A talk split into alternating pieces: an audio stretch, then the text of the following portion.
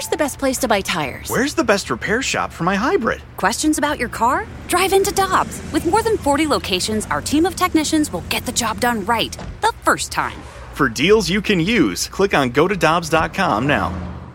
Cheap, cheap, fun, fun. Spring is in the air, and Dirt Cheap is in your neighborhood ready to deliver the perfect drinks to your doorstep. That's right. All of Dirt Cheap's convenient locations now offer delivery of their wide selections of beers, wines, and all the spirits you need. And if you're like me, nothing hits better in the springtime than a nice wheated bourbon. Ask the friendly staff at Dirt Cheap about their selection of wheaters like Maker's Mark, Larceny, and so many others. Download the Dirt Cheap app and order curbside or delivery. Have fun, but be careful out there. This is the Karraker and Smallman podcast, powered by I Promise. Now here's Karraker and Smallman.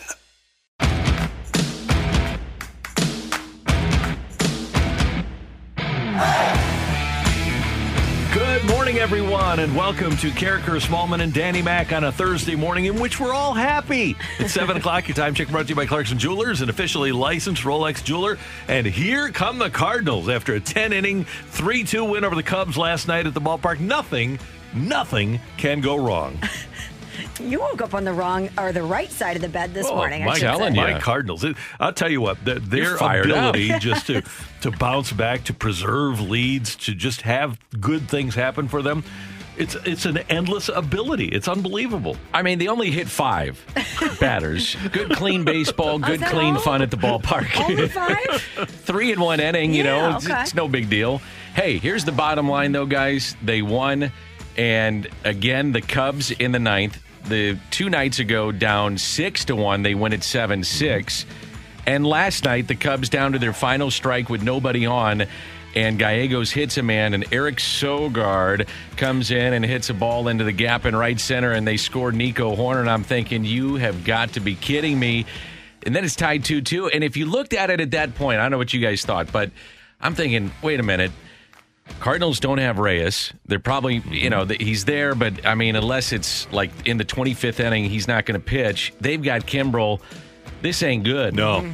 And No. they somehow pulled it out. So it's a good win. When uh, Eric Sogard got that double Eric Sogard. in, in in my home, I don't know if anybody else may or may not have heard it. It the the uh, words together, mother blanker, may or may not have been said together at a loud volume. Is that right? Even Wow. from you. I can't you, believe Randy. Joan did I'm- that I'm- too. I'm going, come on. So it was pretty. It was, it was a, a fun, entertaining game. Joan It- said that? no, she didn't. Okay. I think she was watching something Christmas in July on Oh, okay. Hallmark or something All like right. In July. Well, we had Christmas in July at the ballpark a couple nights ago. Yeah, Buddy with the, Elf. Buddy the I- Elf. Yeah. Oh, yeah, that's right. That Bobblehead. looks like a good giveaway. We were very Yep. nice. So former Cardinal legend Rafael Ortega starts off the game with a base hit, and Willson Contreras steps in, and we're thinking, oh man, here we go. And the 1 0 pitch. Lifted in the air into deep left center. Bader back at the wall. He's got it! Oh, and a catch! Harrison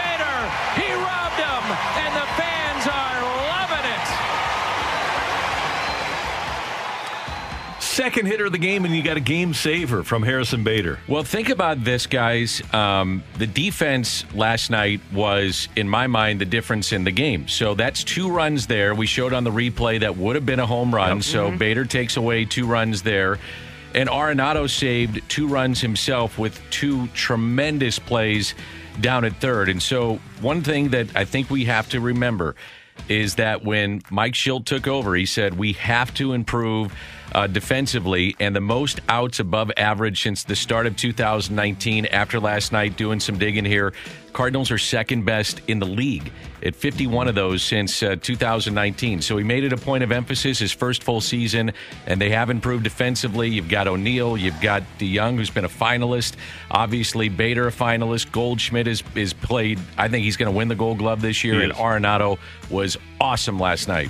So in the bottom of the seventh, with the Cubs up by a score of two to one, the Cardinals from their outfielders get a pair of doubles. Harrison Bader doubles one home, Dylan Carlson doubles one home. Cards up two one heading into the ninth inning, and you're thinking, okay, well we're in good shape. We've got Giovanni Gallegos on the mound. He got us out of last night, and he was very efficient in getting out of the uh, uh, out of the situation for the Cardinals in the eighth inning.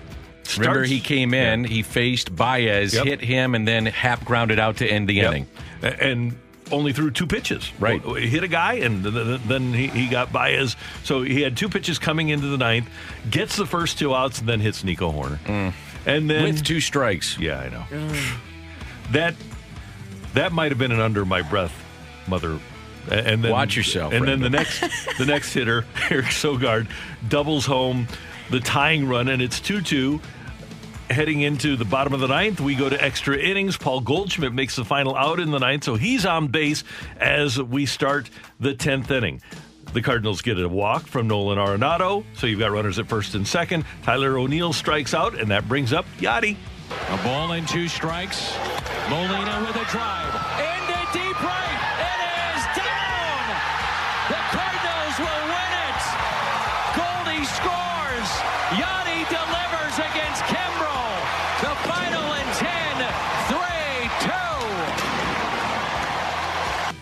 There you go. It's all good.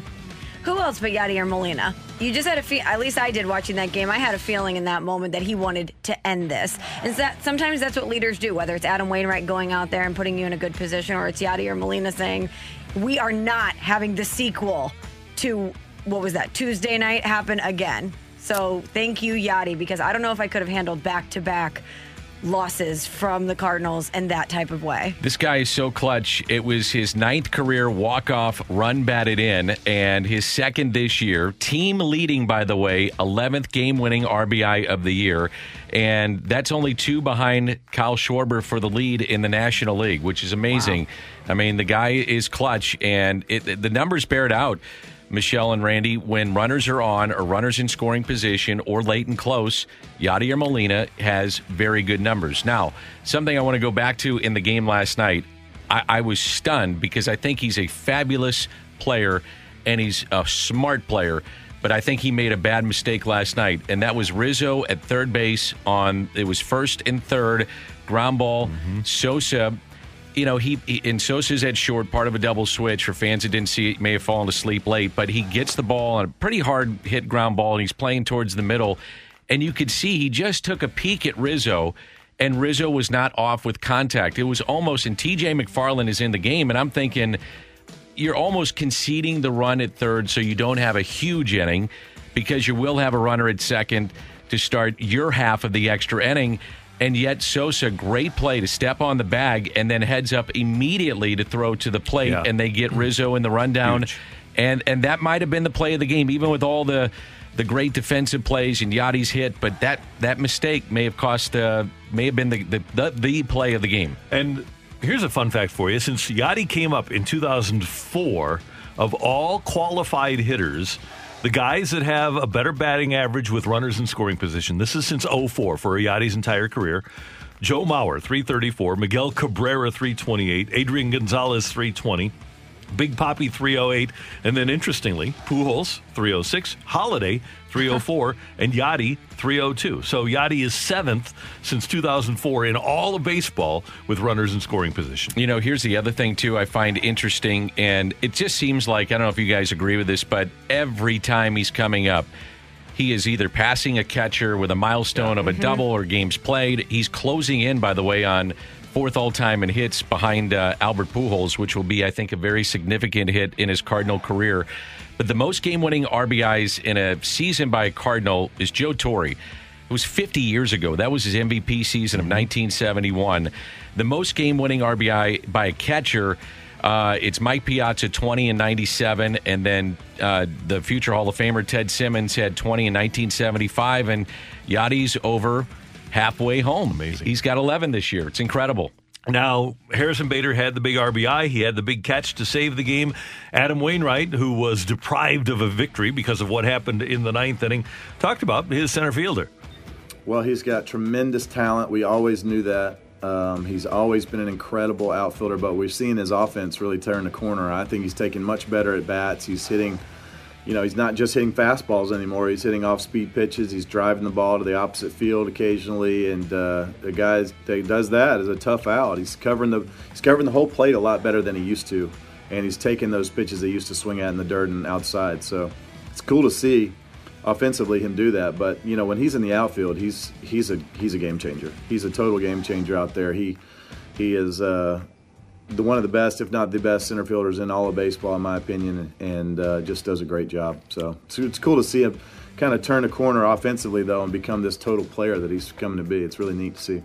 So those comments were relayed to Bader when he had his Zoom meeting with the media, and here's how he responded. Uh, that's that's a nice comment. Yeah, I mean, I I feel uh, I feel great um, with regards to all my play around the ball. So yeah, I mean, I don't really think about it that way. I just more just focus on uh, you know the task at hand right now, which is winning as many games as possible. So you know, physically, it's going to show up when the mentality is there. So just trying to play winning baseball on all sides of the ball, and I, I appreciate Wayno for making that comment. So since he came off the IL, he's hitting right around I think like 360 or 370 overall on the year. Now he's above 260.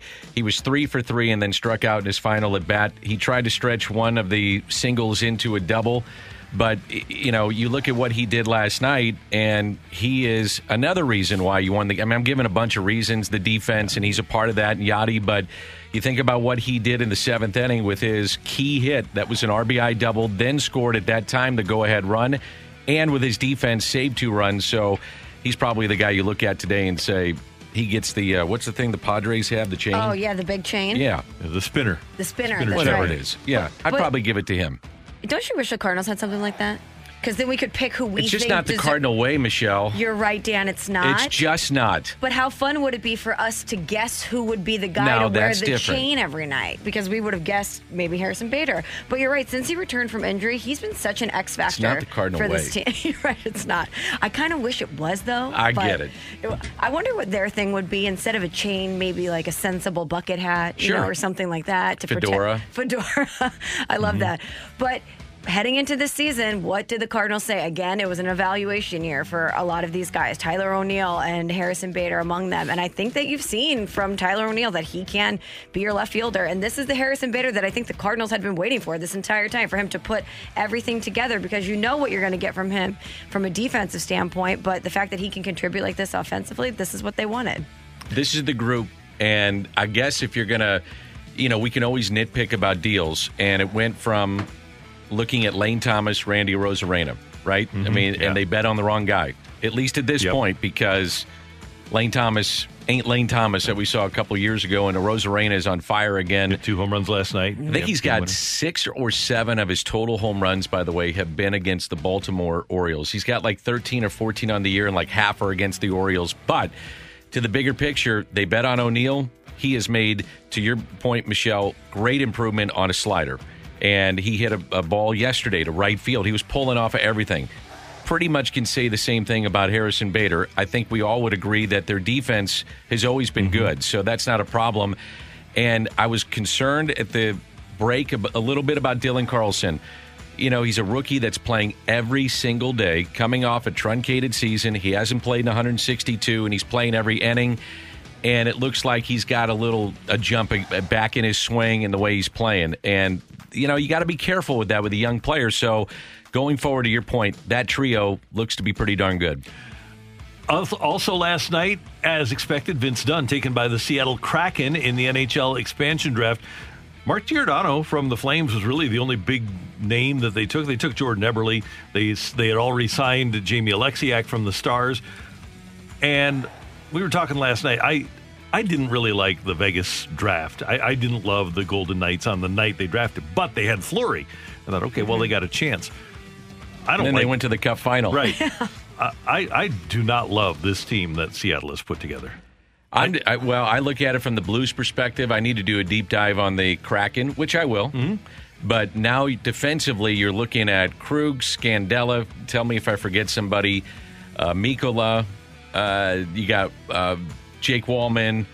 You've got Parayko, Faulk, Bortuzzo, and Perunovich maybe Right, yep. cracks it. You know, so I, I like their defense. I still would love to see them get some size next year going into next season. They need a couple of guys, and especially uh, up front, if as reported yesterday, they lose Jaden Schwartz, then you got even more issues up front. And uh, I was looking at it last night. The roster will be about half of the guys when they open up their 2021 2022 season. They'll have about half the guys that won the Stanley Cup for them two seasons ago. It's amazing, isn't it? Yeah. You win the cup and then have two seasons, and you'll have uh, basically about 10 of those guys that drafted that, the, the dress that night. I'm a huge Vince Dunn fan, by the way. He's only 24, can flat out skate and fly. I, I just think he's a really good player, so I hate to see him go, but that's the way it is. Got to lose somebody. Yep. We thought Vince Dunn would be the pick when we read the guys that weren't on the protected list. He stuck out, but I do think it's very interesting that Vladimir Tarasenko was there. That the Kraken were at least reportedly interested in him, but they couldn't figure out the right way to get him. And I wonder how Vladdy feels today, thinking that he was on that list, he was there, and that they didn't select him. I would say there's no chance that he suits up for the St. Louis Blues and now it just becomes a, a money situation. Mm-hmm. And, you know, what is the best deal that Doug Armstrong can possibly pull off to where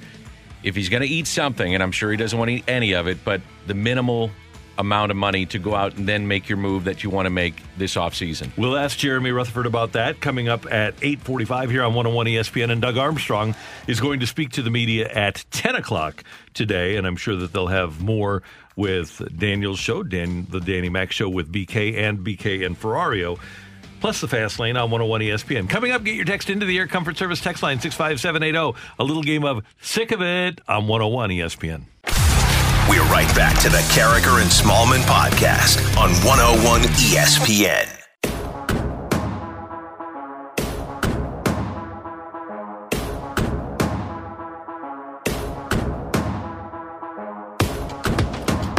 Into the Air Comfort Service text line 65780. Michelle, Dan, Randy, Emily, and we're going to tell you what we are sick of. And I say this, kids, with all due respect, with all apologies to any UT fans that happen to be tuned in.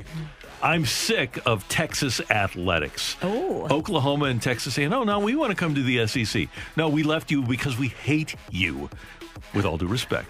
All right? Wow, we don't hate. want you in our conference. Hate's a very You're- strong word. It is. You're greedy, you're not fun, and you're not as good as the SEC. So I'm sick of Texas specifically, and to an extent Oklahoma saying, "Yeah, we want to come to the SEC too now." And by the way, Texas A&M saying, "Uh-uh, no way, we're the only SEC team in Texas." So go Texas A&M. I appreciate the Aggies throwing up the stiff arm to the Longhorns Yeah. because they're in control. They have been in the SEC for a while now. And you're right, Texas is greedy. They wanted to be the king, they wanted the Longhorn Network, and they got it. Texas still not back. And I think it's very interesting that now they realize that even being at the top of the mountain in the Big 12, that they're still not quite the SEC and they want to get in on that party. Yeah, they they will never be the SEC. Oh, by the way, they also want to ruin the Big 12. Right. which they're the only members of, all, with football wise, right? Kansas basketball exists, but they might as well be in the what? Let's let's what conference could the Big East? KU go to the Big East? The Big East. Because of basketball. Yeah, if if if Texas and Oklahoma leave for the SEC, KU can't stay there in the Big Twelve. Big Yeah. East I would imagine that Valley, that Span the Big Ten. you'd have to find another team, but that'd be interesting. Yeah. Could do that. I wonder how the Big Ten would feel about that. Yeah, they'd they'd get more teams, and with at least Kansas basketball, you get eyeballs on that and What some do I more always say? revenue. You, Follow the Rutgers would have a rival. That is still one of the dumbest things that has happened in college athletics. Getting Maryland and Rutgers Yeah. in the Big Ten and saying, well, Rutgers has the New York audience. What? Yeah. Have you paid any attention to the, the New York demographic and they don't really care about college sports? And if so, you're going to say Rutgers is the one they're paying attention to? No. But okay. All right, guys, let's talk about the Cardinals a little bit. I'm going to keep this simple. I'm sick of all of the walks. The walks are so boring, it's so constant, and I'm just sick of it. I can understand that. I'm sick of handing them out and taking them. Well, I am. Uh, yeah, I'm. I'm. Uh, we got to be complaining about something in this segment, so I will be sick of to piggyback on what uh, Michelle is saying. I'm, I'm sick of the hit by pitches. So Wayno hit Contreras in the third last night. Then we had Gallegos hit in the eighth. uh, Javi Baez, but the one that got you was the two strike, two out in the ninth with a 2 1 lead hit by pitch of Nico Hoerner. And then you saw the double, and then it was just remarkable that Gant would hit. Then Jake Marisnick and Willson Contreras back to back to load him up for Anthony Rizzo. So five hit by pitches last night. That is a season high. It's the seventh time, seventh time the Cardinals have hit three or more in a game. That is hard to do. That's our plate. We own the inside part of that plate. You know how hard that is to do? It is. To, They they lead in in hit by pitches. yeah, and, and it's harder to do if you're hitting guys with fastballs. But when you're hitting them with breaking balls, they don't mind. They'll just stand there. Well, and, and certain guys just lead in. You know, they Yep. got the padding. Yep. I mean, Rizzo's been hit 168 times, I think, Yeah. now. I mean, he's like top 15 or 20 all time and hit by pitches. But man, oh man, that, that just, you know, you would have lost that game because of hit batters last night. Emily, what do we have on the text line? 65780. From the 314, sick of summer. I need fall, tailgates, college football, chill in the air.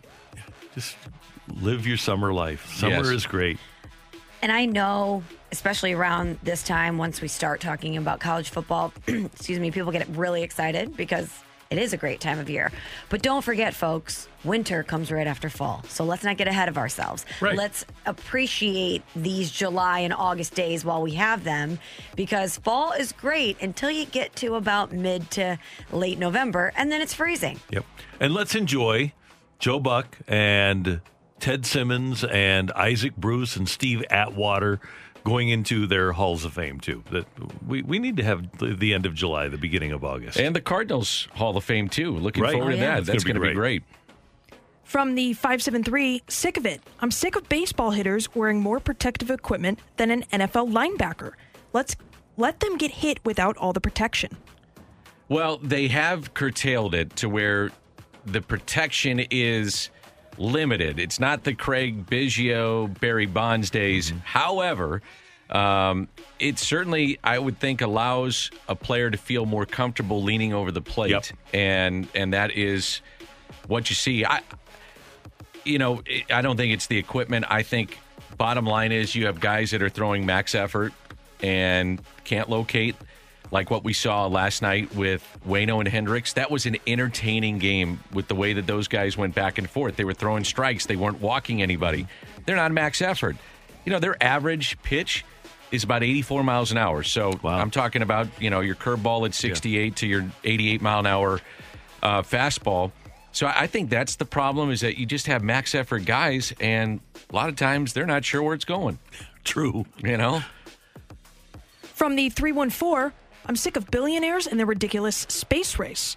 I'll take that comment back, though, if Stan Kroenke gives it a shot, too, and, and this is not for me, tragically doesn't make it back. Tragically. He's just stuck in space forever. Yeah. Now, interestingly, the uh, the Bezos spaceship looked a Here lot like go. Stan Kroenke. Oh boy, Randy. I was gonna say. I knew you were going to go there. I'm just saying. If Kroenke goes into space, though, with the gravity situation, does idiot. the toupee come off the head and float into space? That's the goal, right? Is to get to zero gravity. So I would think so. Yeah, Not unless he uses Gorilla Glue. he may. That might be, or it might be stapled. So what did on it there. look like? What, what was the spaceship? It was very interesting, Dan. Uh, it, it looked like Jeff Bezos might have some things that he's dealing with. Let's put it that way. What sort of things is he dealing with? Emotional stuff? Or Uh, uh, what? yeah, I, I would say that uh, This Trouble at seems like an Uncle Randy segment. that's coming up, by the way, at eight fifteen. yeah, get get your Uncle Randy questions. in. He he may be compensating. Let's just put it that way. Compensate. Oh, okay. My goodness. Emily, what I was, do you have? I was looking for a tweet. It says, Hard to imagine a better divorce outcome than getting $50 billion and then your ex literally leaves the planet. well, it happens. I thought that was funny. From the 815, disrespectful talk, disrespectful talk that golf is not a sport. Sick of it. Golf is totally a sport. Yeah, I don't hear that. I don't hear that either. Now, you don't have to be in like prime shape to play golf. But you still have to be wildly athletic. Absolutely. Hardest thing to do maybe in Mm-hmm. sports is to either hit a baseball or hit a golf ball. Yeah. Well, hit a golf ball well. Straight. Yeah. Spin it. Because I can roll hit a it. golf ball, but it's not great. Exactly. From the 636, I'm sick of the over reliance of analytics in baseball. Amen. me too. Absolutely. I, I, you know, I know that's where the game is going, or is. Shouldn't even say where it's going. There's still a place. I, I'm a big believer. Randy, you would know better than us, but I'm a big believer that the pendulum kind of swings one way, and then it all of a sudden somebody does it another way. They have success, and then that pendulum goes back the other way. And I, I, there's a place for it. Don't get me wrong, but there's also a place for just what we have seen in the past, which is baseball in a different way that it's played. And I think it's two pronged. Number one, economically, you pay home run hitters a lot. Somebody's going to get back to having a group of contact hitters. But the other part of this is, and you mentioned it the other night on the telecast, and Theo Epstein kind of took ownership of it. It's really not something that you want to consume for three hours now. It's not entertaining. No. The, the- you know, the current style is not entertaining. I, and I'll, you know, last night Ricky and I were talking on the the broadcast about it. Both teams had a chance with a runner at second base prior to even extra innings of do you bunt? Uh, a left-hander comes up, pulling the ball on the ground to advance the runner to third, less than two outs. So, a- and some people say no, you swing away, you, you Mhm. let it, you let it happen, and don't, you know, you get two cracks at it with a runner and scoring. I mean, li- you can dive into the numbers so much, but man, there's a place for a guy that can get a bunt down and move runners over and get runners in. Still enjoy that. Thanks, Emily. Thanks for that picture of the Bezos uh, ship. Yeah, interesting, isn't it? It really is. It's really well designed. Certainly. I, am not saying anything. Coming up, what sort of changes do the Cardinals need to make to be great? That's coming your way on 101 ESPN. We're right back to the Karraker and Smallman podcast on 101 ESPN.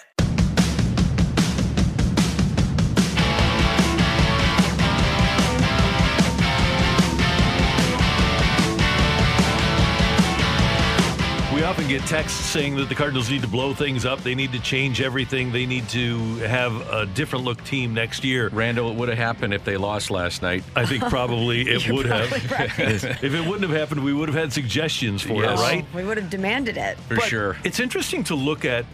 You, you try to look at it from their perspective and their eyes, and from an objective standpoint, knowing that the Cardinals are going to be working within the confines of a budget. So, I- I'm looking at this team.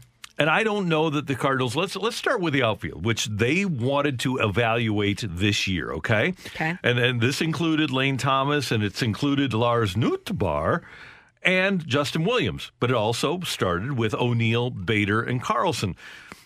I think that O'Neill has become a pretty good player. I don't know if he's a 275 hitter. That's where, where he is right now, 275. Who is a But- 275 hitter? Right, right. Who is? You're fine with it. Yeah. So i- if if I can get Tyler O'Neill, I almost said Ryan O'Neill, uh, the, the old actor. Yes. Uh, if you can get Tyler O'Neill to play a pretty good left field, and yes, he does have seven errors now, but if you can get him to play a pretty good left field and hit 25 home runs and have an OPS of 750 and slug 450, I I would take that. I, I think that your outfield right now, and you want to see if O'Neill and Bader specifically can play for three straight months. But I think this is your outfield for 2022. Agreed. Agreed. And I think you should feel, feel pretty comfortable with it, right? Yeah. Now you're comfortable at third and first too. Hopefully, Paul DeJong continues his bounce back tour here in the second half. We don't know. And right now, going into last night's game, Tommy Edman had an OPS of 666 and just wasn't getting on base enough. I do think, based on what we see right now, you need a dynamic middle infielder added to this mix. Well, he, he might be doing it right now in Memphis, and that's Nolan Gorman. So they're, they're playing Gorman a lot at uh, second base. Memphis, by the way, has won 11 in a row. Wow. They've had a really tough year across the board in the Cardinals minor league system. A lot of losses. Has They haven't played well. It's uh, by the way though, it's if you compare the ages of the of the players on their specific teams, they're the youngest teams. Uh, youngest team in their league, so they're, they you know you're talking about guys that are facing some very good competition. But if Nolan, if Nolan Gorman continues to progress like he is, you would sacrifice his defense. And and by the way, he he shocked me how well he played third base in spring. And I subscribe to the minor league uh, TV schedule because I'm a geek. so I watch him. He's a very good third baseman. He's fine. Um, I haven't seen him at second base because he didn't play that in, in spring training, but I think that is the guy that you look at in, and instead of going out and investing a bunch of money into a future second baseman, you may have that with Nolan Gorman. We'll see. I mean, we'll see how it plays out. Again, we don't know, and he still needs a lot of seasoning, a So lot. If he's your guy, then if you play him at second, and So you're looking maybe a stopgap. Uh, and you could Tommy Edman. Tommy be- Edman is that could- guy, Could be yeah. your stopgap. So okay, let's think then of DeJong maybe hitting eighth. Well, you're gonna DeJong, DeJong would hit ninth next year because you're gonna have the DH. So you're gonna have to find a DH, and we're gonna get to this in a second. But I also think let me tell ask if Bader and or Carlson can be a good leadoff hitter for six months. I think we're finding out about Carlson. I, I like him in the leadoff spot. It, it's twofold for me. I, I don't know where, where you guys stand on this. First of all, I think he takes too many pitches. I'd rather Mm-hmm. see him be more aggressive with some of the pitches earlier in a count. That's nitpicking, but he is the one guy in this lineup that draws some walks. And so he'll get on base. I, I think he's going to be fine, and he's only going to get better. I mean, I I think sometimes we forget he's only 22. And so the progression, even from this time last year when he hasn't even- even played in a big league game, July 24th was opening day last year, which is a year from this Saturday of last year. So we've had a lot of baseball since that time. And uh, I, I just think he's going to get better and better. So I, I'm okay with that. And teams, you know, I don't know if we really need to talk about. I was thinking about this the other day. I don't know if we really need to talk about leadoff men anymore because the typical, prototypical leadoff man is no longer really in existence. But we got to have a guy that gets on base a lot, especially with our with Arenado and Goldie, you yeah. do. So I'm I'm okay with that. But you're but I'm talking about like running Vince and those, Coleman. No, that's those days are not, over. Not part of the game. So, but I, I am with you on on base percentage for sure. Okay, so we've got now, and and what about Yadi? Is Yadi back?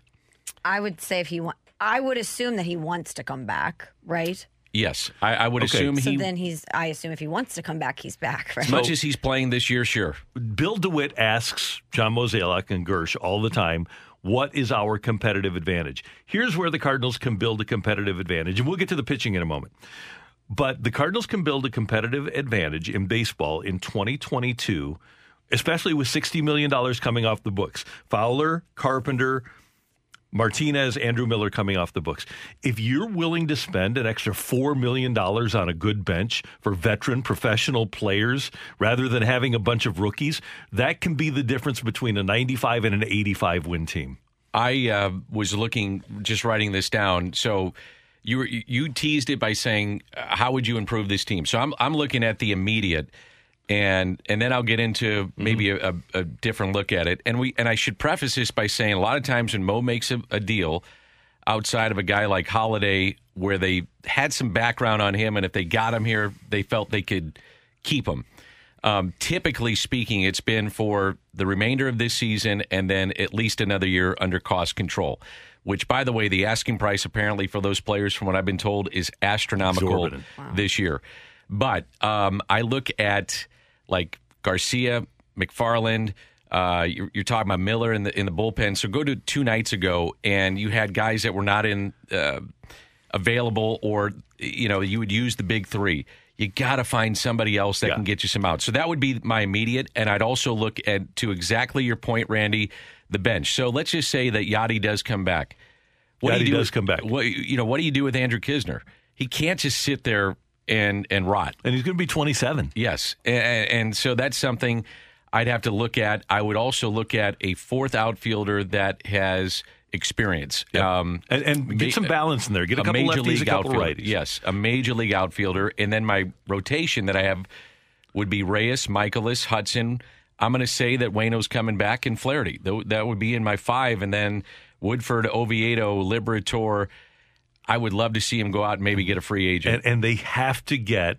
And Mo even talked about this. So the 'Cause I can't count on some of these guys. I'm just not Well, sure. Think about this: Flaherty, Hudson. uh, Based on what we know from this year, okay, Flaherty, Hudson, Reyes, Wayno, KK, Mikolas, Woodford, Oviedo, Liberatore. Who are you counting on for 180 innings? Uh, and Wayno's going to get you your 30 starts in 180 innings this year. But you don't know if he'll be back, and he'll be 40. So are can you count on that from Flaherty? No. Can you count on it from Hudson? No. Can you count on it from Reyes? There's no chance Reyes gives you 30 starts and 180 innings next year. KK can't count on it. Mikolas certainly not. Woodford Ovie. So they need to go out and find themselves that starting pitcher, and there are only two of them in free agency. Max Scherzer and Zack Greinke. And they're both going to be 37 38, but in the last 10 full seasons, Max Scherzer has gone at least 180 innings well, in nine of the 10 full seasons and made 30 starts in nine of the 10 full seasons. And Greinke's done it in six of the last seven full seasons. Those are two guys that I feel like I can count on. And, and if teams have those guys, they aren't trading them. If, Yeah. if you have them before free agency, you aren't trading them. I was just going to say, yes, it would be great to get one of those two guys. You certainly need a Lance Lynn type pitcher to add to the He- he- mix here. Last week, my list had three guys on it. Yeah, for sure. Lynn uh, signs for two years, 38, so roughly 18 and a half million per. Mm-hmm. There you go. There's the starting price for your free agents. Yeah, right. For those guys, I would think. It's got to be. Right. And do you think that's something that the Cardinals would go out and do? I think they have to. And with the 60 million coming off the books, now granted, you're going to have to pay next Some year. arbitration guys coming up. And Arenado, the Rockies are paying 50 or 15 of his this year, and he's deferred 10. And that money's going to go up. I, the Rocky money does go up. high. Yeah. uh, So Arenado goes up a little bit next year.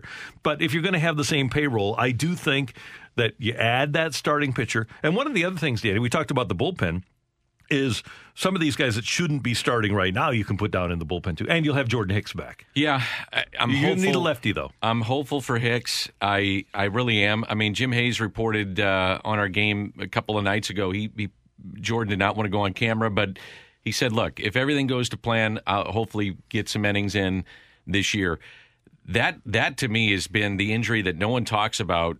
Not let's just say that you kept the bullpen as is, but when you were going south and you needed a rotation guy, as much as you love Reyes in the back end of games, that might have been a fit to where you said, okay, Jordan Hicks is healthy. He's going to be now our closer. We feel mm-hmm. comfortable coming off of Tommy John.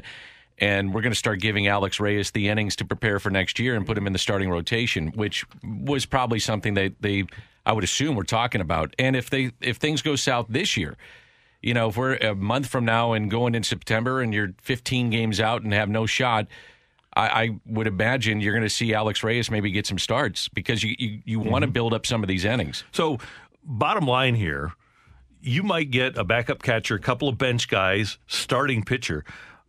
I, I actually would feel okay. I, I don't want to come back with the same group, and I would like some churn. And Gorman comes up. I, I do think that the Cardinals are probably closer because of what we saw two nights ago and what we saw in June, closer than what we give them credit for. Well, I'd also say they they've got to find a solution to the walks and the hit batters Yeah. and the lack of strikes. I don't mm-hmm. care who's out there, but that's got to stop and that because that's not sustainable. And, and that's something that Mo and Girsch and Shildt have to take a look at. Why are our guys not able to throw strikes? That's a problem that you have to solve, whether it's a coaching problem or whether it's a systemic problem. That's a problem that has to be solved. Coming up, get your text into the Air Comfort Service text line 65780. We've got a little game of Take It or Leave It coming your way on 101 ESPN. We're right back to the Karraker and Smallman podcast on 101 ESPN.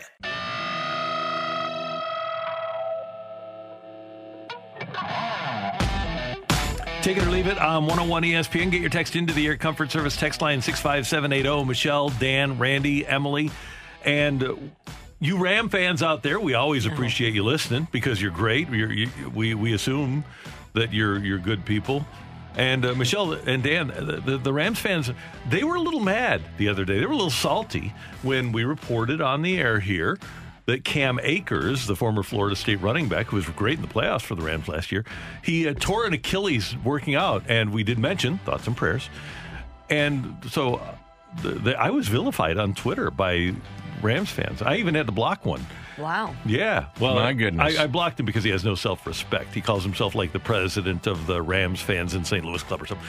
but anyway, moving on, Cam Akers is out for the season.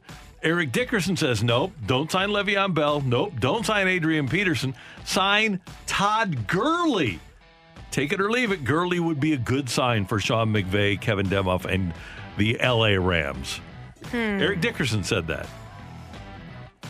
What's left in the tank with Todd Gurley? Yeah, that's what I'm thinking. I say sign him.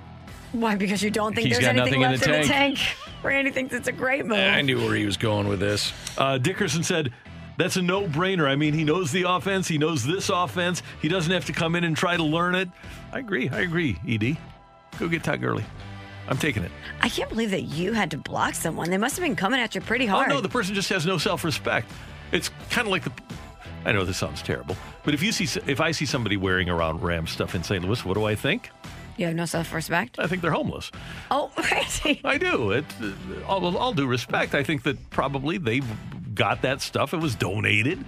So that, that's just what I think. Now, if you are a Rams fan in this town and you have maintained your Rams fandom despite what they did to your town, you have no respect for your town or yourself. Sorry. If you're if you're from St. Louis, And I say this with all due respect. so you're saying if you're from St. Louis or the St. Louis area Yeah. and you grew up or at some point the Rams were your team Yep. and you still live here Uh-huh. and you still cheer for them, Right. No self-respect. Exactly. Okay, just wanted to make sure we got that correct. You got it. All right.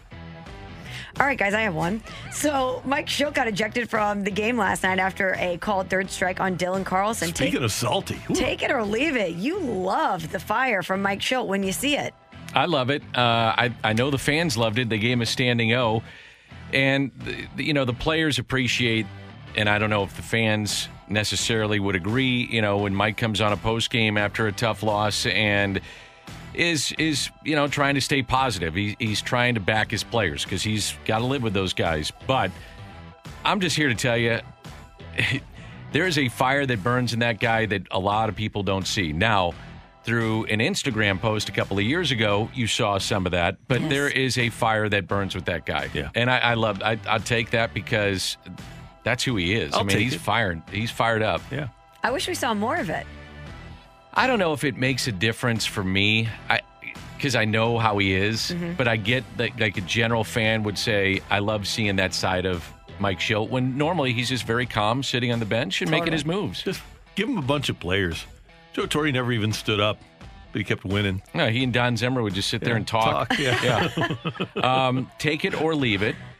I have two of them. Oh wow. Okay. Um, the first one is seven and a half out. The Cardinals are 10 games head to head with Milwaukee, seven and a half back of the Brewers. Will the Cardinals in September be within five? I'm going to leave that. I'm gonna leave it too. Okay. That's fair. Um, I think seven of the 10 are in the final two weeks against the Brewers and the Cardinals. Uh, trending right now on Twitter is one of my favorites, Dr. Dre. And uh, Dr. Dre has been ordered to pay $300,000 per month to Nicole Young, spousal support until she remarries, and that is three million bucks a year. Take it or leave it, Randall. You would do that for Joan. I'll take that. You would do that? If, Okay. if I got the like billions of dollars that he got for beats, uh, 300 grand a month is a drop in the bucket for Dre. Okay. He's Um, my guy. Can I give you one off that? Take Yeah. it or leave it. She's never going to remarry.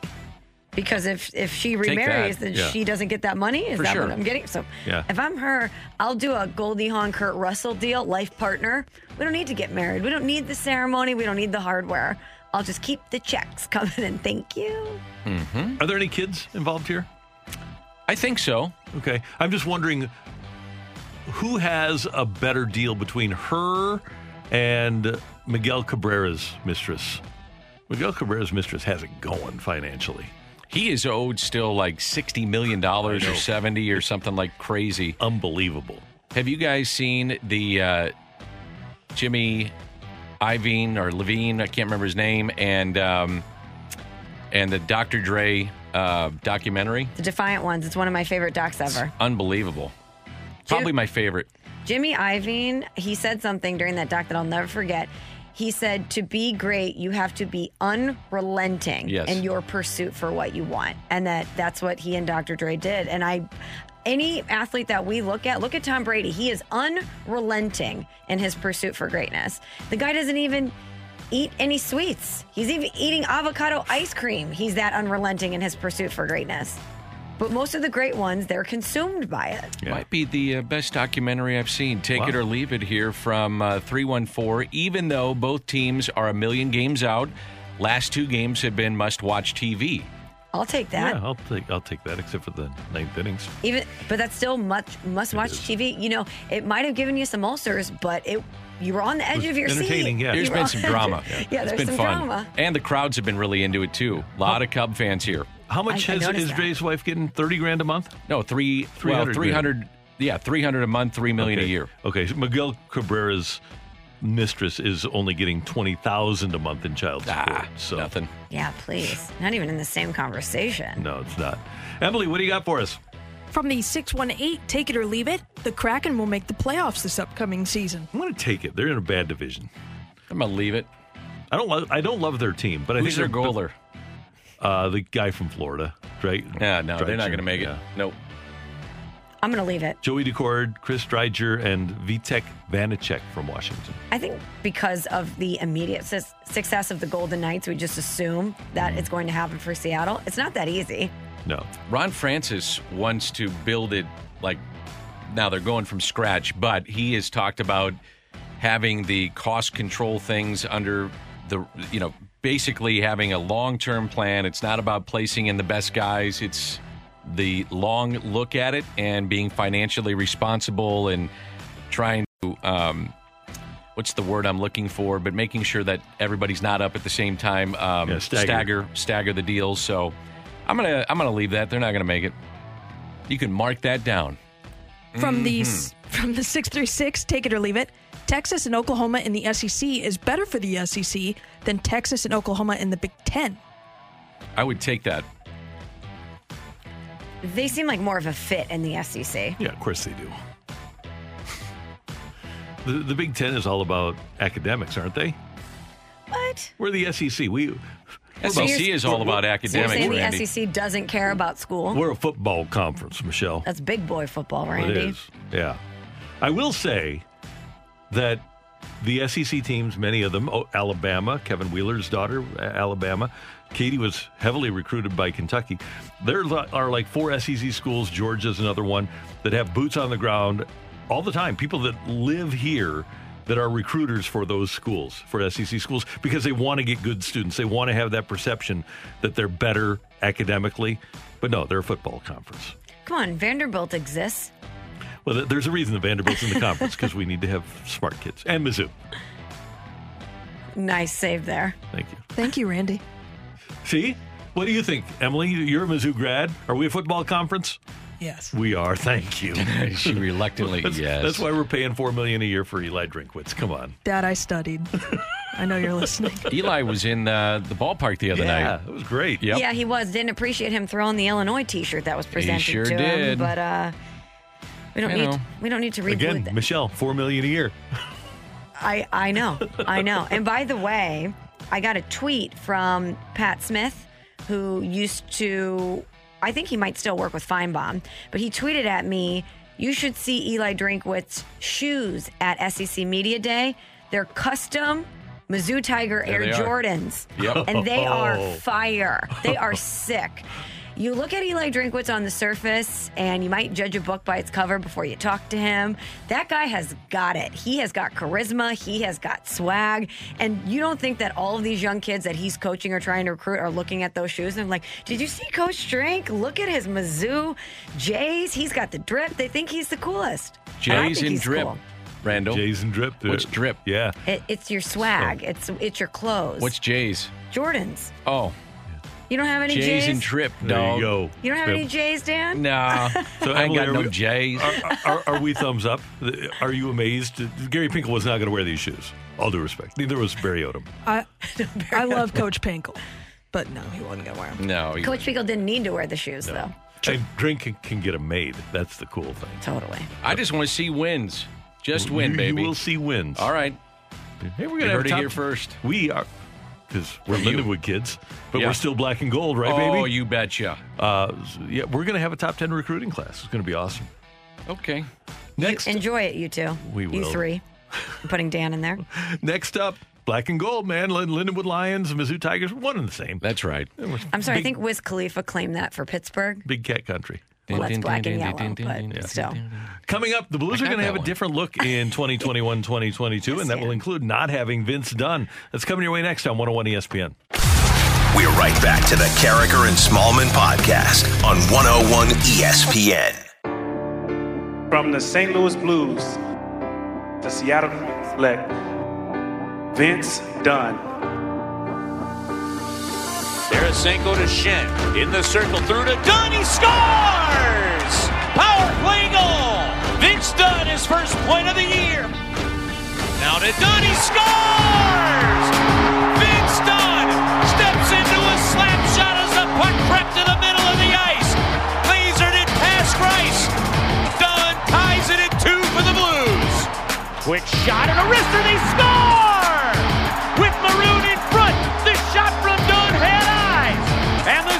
The Blues score first in game seven. It's 810, your time check brought to you by Clarkson Jewelers, an officially licensed Rolex jeweler. Vince Dunn, now a member of the Seattle Kraken. And Michelle and Dan, with his departure and the presumed departure of Vladimir Tarasenko, of the players that dressed for the Blues, 20 of them for Game 7 of the Stanley Cup Finals in 2019.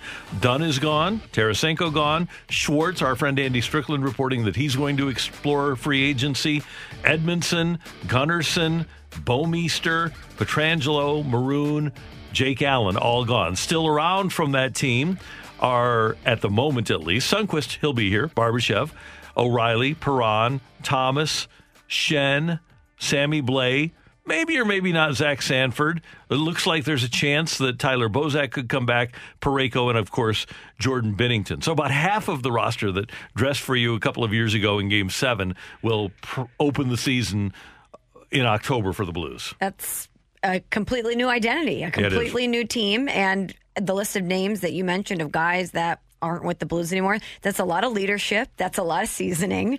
And I just think that we're looking at a completely different Blues team heading into this season. And I wonder with that if there's going to be any sort of an alteration in the style of play that they're going to have to have because you can't just continue to look back on the team that won the cup and want to play the same way. You've got to adjust to the personnel you have. especially when you have different guys like Krug.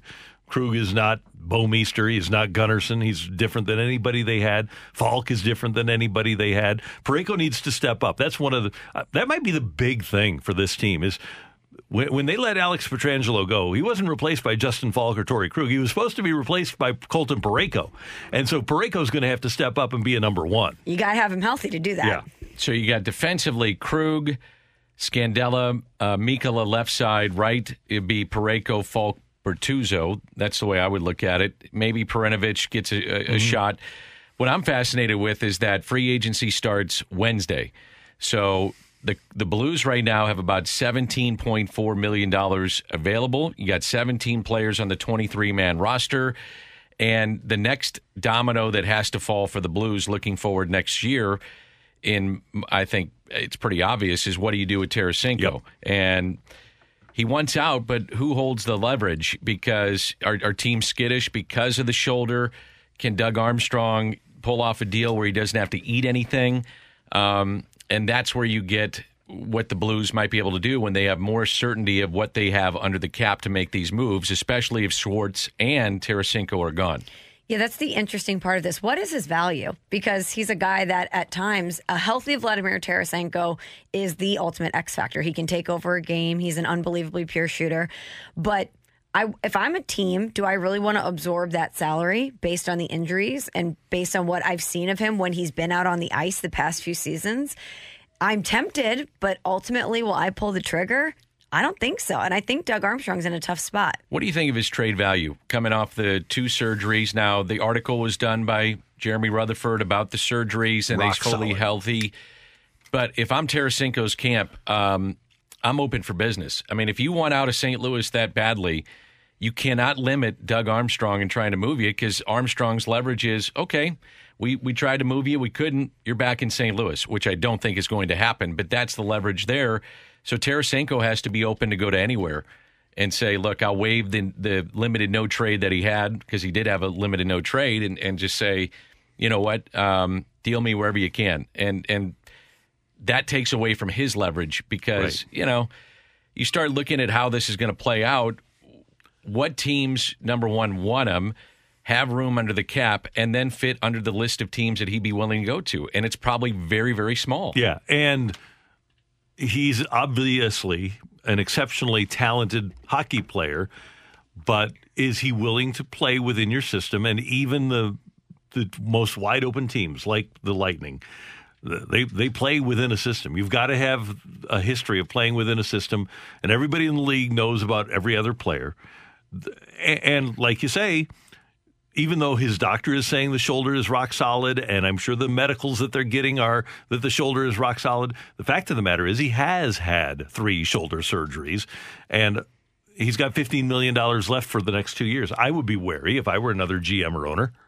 Well, what's the doctor going to say? Eh, it doesn't look great. Of course, the doctor is going to say my work was awesome and he's cleared to go and he looks healthy. And of course, Vladimir Tarasenko, right now, looking for a new team, is going to say that he's willing to play within whichever system is presented to him. Of, of course, these things are going to be said on the surface, but once you get in the mix, actually, is the shoulder okay? Is there trepidation to play the way that he used to play because of the shoulder injuries? Once he gets comfortable in a new organization, if he doesn't like the system, is he going to defer to the coach? How is that going to play out? And I think if you're any organization, you need to take a really hard look at all of these things and do your homework. There was a rumor about Philly the other day, and I, I said to Michelle, I said, clearly they aren't listening to Mike Yeo if Philadelphia is interested because Mike Yeo's No. an assistant there, and I have to believe he would be pretty honest with them. Of all the guys that questioned Vladdy playing within the system as a head coach, it was Mike Yeo. And now, as we advance the story, so now you know Dunn has gone to Seattle. Doesn't look like Schwartz is coming back. Would you guys agree with that? Looks like it. So the domino that's got to fall is Tarasenko, and then I'm thinking Landeskog, and I- I'm still kicking the tires clearly on Matthew Tkachuk. You have to. And Um, maybe now you even overpay a little bit. Well, in terms of the, what you give up to get him. So he's got next year. He's got two years. Yeah. So you're looking at Calgary's leverage is a year and a half, and his highest value, in my opinion, would be now. You give him a full year. You give a team two full years of him. You get a haul Well, for that guy. And the thing is, I don't know if other teams know this, but it's my understanding that Calgary knows that if they move him, the only place that Tkachuk would sign an extension would be St. Louis. Mm. So if you're the Kings and you want to make a move for Matthew Tkachuk with the knowledge that he's going to go to into unrestricted free agency, you're not going to get as much back in return. Right. And to your earlier point, Dan, I'm I'm sure if you're in Vladimir Tarasenko's camp, you're looking at this situation, and maybe Calgary wasn't initially on the list, but the relationship is so frayed now between the Blues and Tarasenko, he can't come back here. So if Calgary is the place and you're Vladimir Tarasenko, I think that you sign off on anything. Really, You- What? you- he should be signing off on anywhere at this point. If he hates it that much to where he wants out, he's going to have to play ball a little bit too and, and have a give and take. Because if I'm Army, I'm saying, look, if I can't find a deal, we'll just bring you back. Yeah. And if you don't want to make fifty, you know, the, the seven and a half million dollars, no problem. if you don't want to play, Right. don't play. so that's his leverage. The thing is, if Brad Treliving, just think about it from this perspective. The, if the GM of the Flames, Brad Treliving, goes to And by the Daryl- way, they will Yeah, find a place yeah, for him, Yeah, they will. Yeah. If he goes to Daryl Sutter, though, Daryl Sutter, does you want Tarasenko? You, you think Daryl Sutter and Tarasenko are going to mix well? No, I don't think so either. I, you got to find. The, the the spot where you where Vladdy lands is going to have to be a unique situation. I, I would be if if I had to pay a guy fifteen million dollars coming off three shoulder surgeries. I am I'm so skittish about pulling off that deal. Now I'd feel a lot more comfortable pulling off that deal if the team, the Blues in this case, are willing to swallow X amount of dollars. I don't know what that would be. I don't know how you do it, but that's that's how I look at. it. I don't know how you do this without having that type of situation unfold. And JR is going to join us later in the hour. JR did tell BK and Ferrario that if Army could have found a team that would take on the 15 million, didn't matter what the return was, that Vladimir Tarasenko wouldn't be a blue anymore. Exactly. Coming up, we've got a quick Ask Uncle Randy for you. Get in your text to 65780. It's next on 101 ESPN. We're right back to the Karraker and Smallman podcast on 101 ESPN. Your text 65780 if you would like to ask Uncle Randy if you need any advice whatsoever.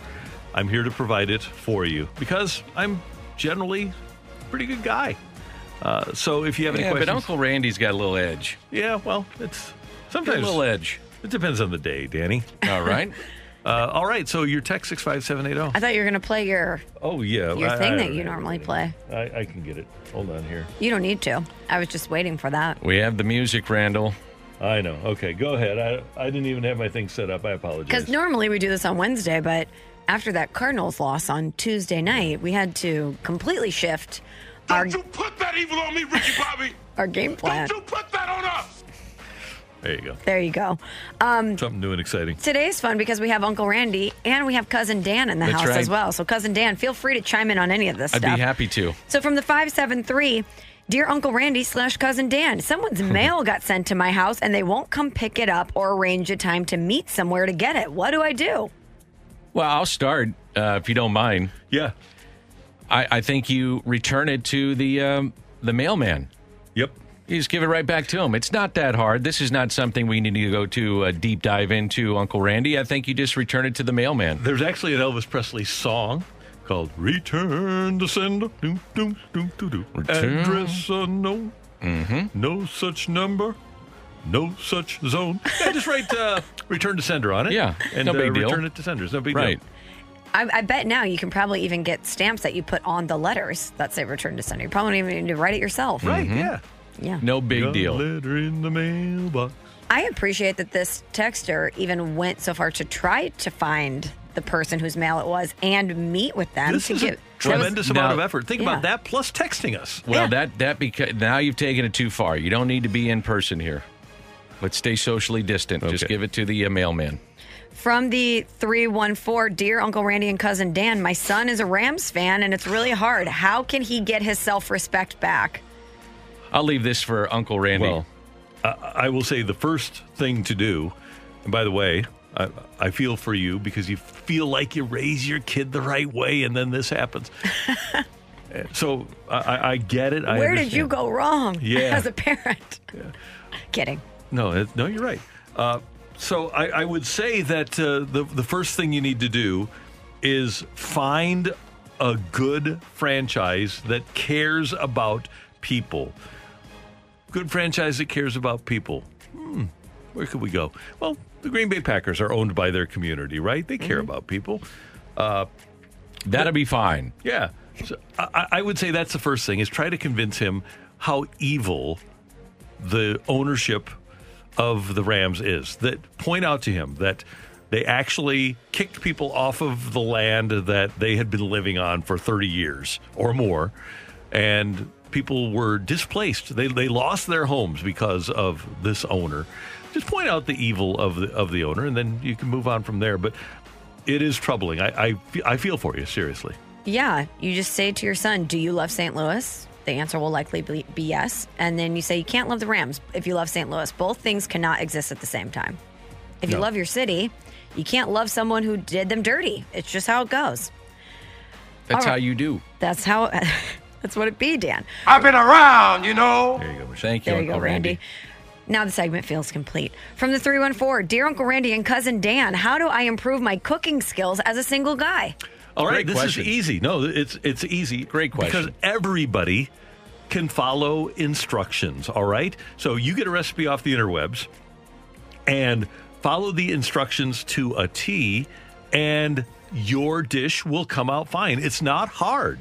All you have to do, and you do need some measuring spoons, measuring cups. You need the proper ingredients, but if you can follow instructions, you can become at least a representative cook. I would say, as a single guy, to dazzle that special person in your life, why not take a cooking class? And then when you make that special, good ser- uh, you know, you want to impress that special somebody, you have that one dish you can always go to. Say, hey, come on over. I'd love to cook for you. And look what I have. And it just tastes beautiful. Yeah, that's right. And if you do that, that, you know, I tell you what, you're going to have a beautiful night. Um, Hold on here, because I believe it's schnucks.com slash cooking school, is it not? I think so. Let me just make sure. But that's what I would do as, as cousin Dan is to take that cook, and it's very simple to do. Mm-hmm. You can take that class, and I think you're going to find that you're going to enjoy cooking and, and probably dive into some more areas of it as well. You can take one class and learn a lot. Just go to schnucks.com slash cooking school. That's right. Perfect. Good play, Dan. Also, like most things in Thank you. life, it might seem intimidating, but once you try it and once you do it a few times, it's not Yeah. intimidating at all. Not at all. You start to hone your skills. You start to see what you like, what you don't like to do, how much effort re- required for certain dishes. You'll be great. It's kind of like going in the basement when the furnace is down there. Doesn't bother you at all. Well, you can also Kinda like cheat. Kevin. You can go out and get something and just say you did it. No, But you don't do that. No, you, well, you could. You could, but you don't want to. Eventually, That's you'll get point. caught, though, right? So you're going to slip Yeah, up. the probably. boxes will be Yeah. at the top of the Right. garbage. You But know you what I got to mean? put your Yeah, own little there's, style on it. Like on a Sunday. Hey, can you make that for me again? well, um, sure, I got to go get gas. Closed. They're closed. It happens. From the 636, Dear Uncle Randy and Cousin Dan, my wife just got approved to work from home. I've been working from home for a year. Good for her. She now wants to relocate to a coast. How do I convince her that living on a coast is overrated despite us never having lived there? Two words. Hurricanes and wildfires. Dep- well, you got both coasts. Yeah. Yeah, you you got them both. Hurricanes on the east and wildfires on the west. And by the way, there is a mega drought going on out west, if you aren't aware of it, where they can't even grow plants anymore. It's terrible. It's Arizona, Nevada, California. It's it's awful. It's well, terrible. I'd say this, Uncle Randy, not knowing this particular individual's status in St. Louis of having maybe family and friends, who relocate to a coast, uh, and maybe you don't know anybody on that coast, and you're already both working from home. I'll tell you what, that could be a recipe for disaster. That's a lot of time between that lovely couple together. It is. A lot of time. Let me throw be one careful with that. there. Yeah, one oth- other thing out there for the missus. I'm just saying. A- And I think that Emily, who has done this most recently, Michelle and Dan will all agree moving is the worst. Absolute worst. It sucks, but you know, once you're done, you know, you can't. That cannot be part of the equation. Yes, I think it needs to be looked at as where am I in my relationship with this loved one, and understanding we don't know anybody. That means we're spending so much time Right. together. That's true. and they ain't gonna fly. No. And by the way, if at some point you're going to have children, well, St. My Louis is a great place to raise kids. We got a free zoo. That's right. Point that out. That's right. Great schools, Randall. Mm-hmm. Great schools. Okay, last one for you guys. Speaking of kids from the 757, dear Uncle Randy and cousin Dan, my son is two and a half. Mhm. We've been in St. Louis for two years now. I'd love to take my son to a Cardinals game. Is two and a half too young? Absolutely not. No, I, I'd say do it. Now, I'm not saying stay all nine. No, no, no, no. But uh, you know what? Take a few innings in. Maybe even bring a headset of some sort, like the ear things. You know, for the little guy, and uh, take in the game. We've got I've got a picture downstairs uh, on the shelf in the basement of me and a two-year-old Patrick at the game. His first Rams game and his first Blues game, I think, were both when he was two. So that is certainly not too old. And many people bring babies. I I have a friend. Oh yeah. Actually, his name is Brad Thompson, uh, whose son, I believe, has been to every single Cardinal home opener of his life. Is that right? Yeah. That's pretty cool. Yeah. Well, not 2020, right? No, but I, Nice everyone call, where fans could be allowed. By the way, Michelle, Dan pointed out to me uh, the one year anniversary of the Cardinals opener for last year is Saturday. I, I July- mentioned that July 24th. off the air and on the Yeah, air, so I'm glad he- that you were paying attention to us it. on the air, Randy. Yeah. Uncle, Randy. This one just snuck in, and I want to get it to you guys Okay. really quickly. From the 314, Cousin Dan and Uncle Randy, my mother in law's 80th birthday is the same night that I have Rolling Stones tickets. What do I do? Ah, it's the mother-in-law. You go to the Stones. That's so your mother-in-law is younger than the Stones. Maybe. It's your mother-in-law. It's the mother-in-law. It's not mom. I just looked it up. Mick Jagger, 77. Oh, okay. You, you go to the Stones. She But it's totally, comparable. It's comparable. Yeah. The mother-in-law is going to be totally on board if you explain that and say, "Mother-in-law, we have Rolling Stones tickets. They're only going to be in town this night. Can we do this birthday party on another day? And then hopefully she'll Boy. say yes, and then hopefully she won't capitulate. Well, here's the other thing. I'm just saying. She's Why not- 80. Uncle Randy. Uncle Randy always going down the Are- death road. Are you not, Always. are Why you don't not you just- hoping that? Hey, why don't you just say, "Hey, I've got something to surprise you for your 80th birthday. I know you were there at Woodstock. I'm assuming Rolling the Rolling Stones played Woodstock. I don't, know if they believe did. they did. I don't know. I don't know if they did either. I don't. I could be wrong about Jimi that. Hendrix did. He- But, I think but he was the big Hendrix was draw there. awesome. Shout out. But um, you know what I got for you, mother-in-law? Stones tickets. No. Hop in, baby. Let's roll. No. Yes, you bring her. I think And if you lose her on the way, so be it. But you you, you take her to the concert. she will. It's a hell of a present. Yeah, she doesn't want to go, and she will. How do you know that? well, She might like it. She they might may be thinking Mick Jagger. outside the box. I am Uncle Randy. She may have a tattoo with the tongue out. You know, you Yeah. don't know this, Randy. You got a tat. She may know I Mick do. Jagger. They're peers. Yeah. Maybe she likes to watch him wiggle. I'm telling you. He does. He The- shakes it. I was watching. mother-in-law- I went to the Stones a few years ago. It was unbelievable. Yeah, he- He they does are shake unbelievable. So uh, He cuts I'm a rug. figuring mother-in-law's probably uh, she's 80, so you're 50. No, you i- i- and you already have the tickets. So somebody's not going to be able to go if she does. So just ask if you can do it another day. And if she says I'd like to go to the Rolling Stones concert, take then her. you change the plans. Well, I think you say to her, you offer her the tickets knowing that she probably doesn't want to go, and then she'll say, "Oh my goodness, what a great opportunity. You need to see the Stones. You got to go." And then you you've already you've taken care of the birthday aspect. Hey, I was thinking about you. I got us tickets. She's not going to go. You've got the tickets. She's going to tell you to go, and everything's covered. Moves like Jagger. But what if she says, not only do I not want to go, but I want you to be at my birthday party. It might be my last one. You mean the world to me. You're, you're like a blood son to me. You say, "Well, we'll, we'll have a luncheon." Yeah, there's plenty of time in the day Yeah. Oh, early bird special. Absolutely, blue light at the special. casino. She probably eats early. Casino's a perfect call, Randy. Pre-game with the Yep. birthday dinner, then go to the Stones. There you go. was told the Stones did not play Woodstock. Yeah, I thought I was wrong about that, but that's the era. Janis Joplin, did she? She played uh, Woodstock, I believe. Don't know. I was not there either. I just remember it. Mm-hmm. Would you have gone? Would you have wanted to go? No, no. You're not a, a music festival guy, Randy? Uh, Uncle not Randy? that particular music festival. More of a Coachella guy. Yeah, maybe. Point Fest. Lollapalooza. Budweiser Super Jam. Boom. Uh, thanks for your texts and for Ask Uncle Randy. Coming up next, we've got the fight on 101 ESPN. We're right back to the Karraker and Smallman podcast on 101 ESPN.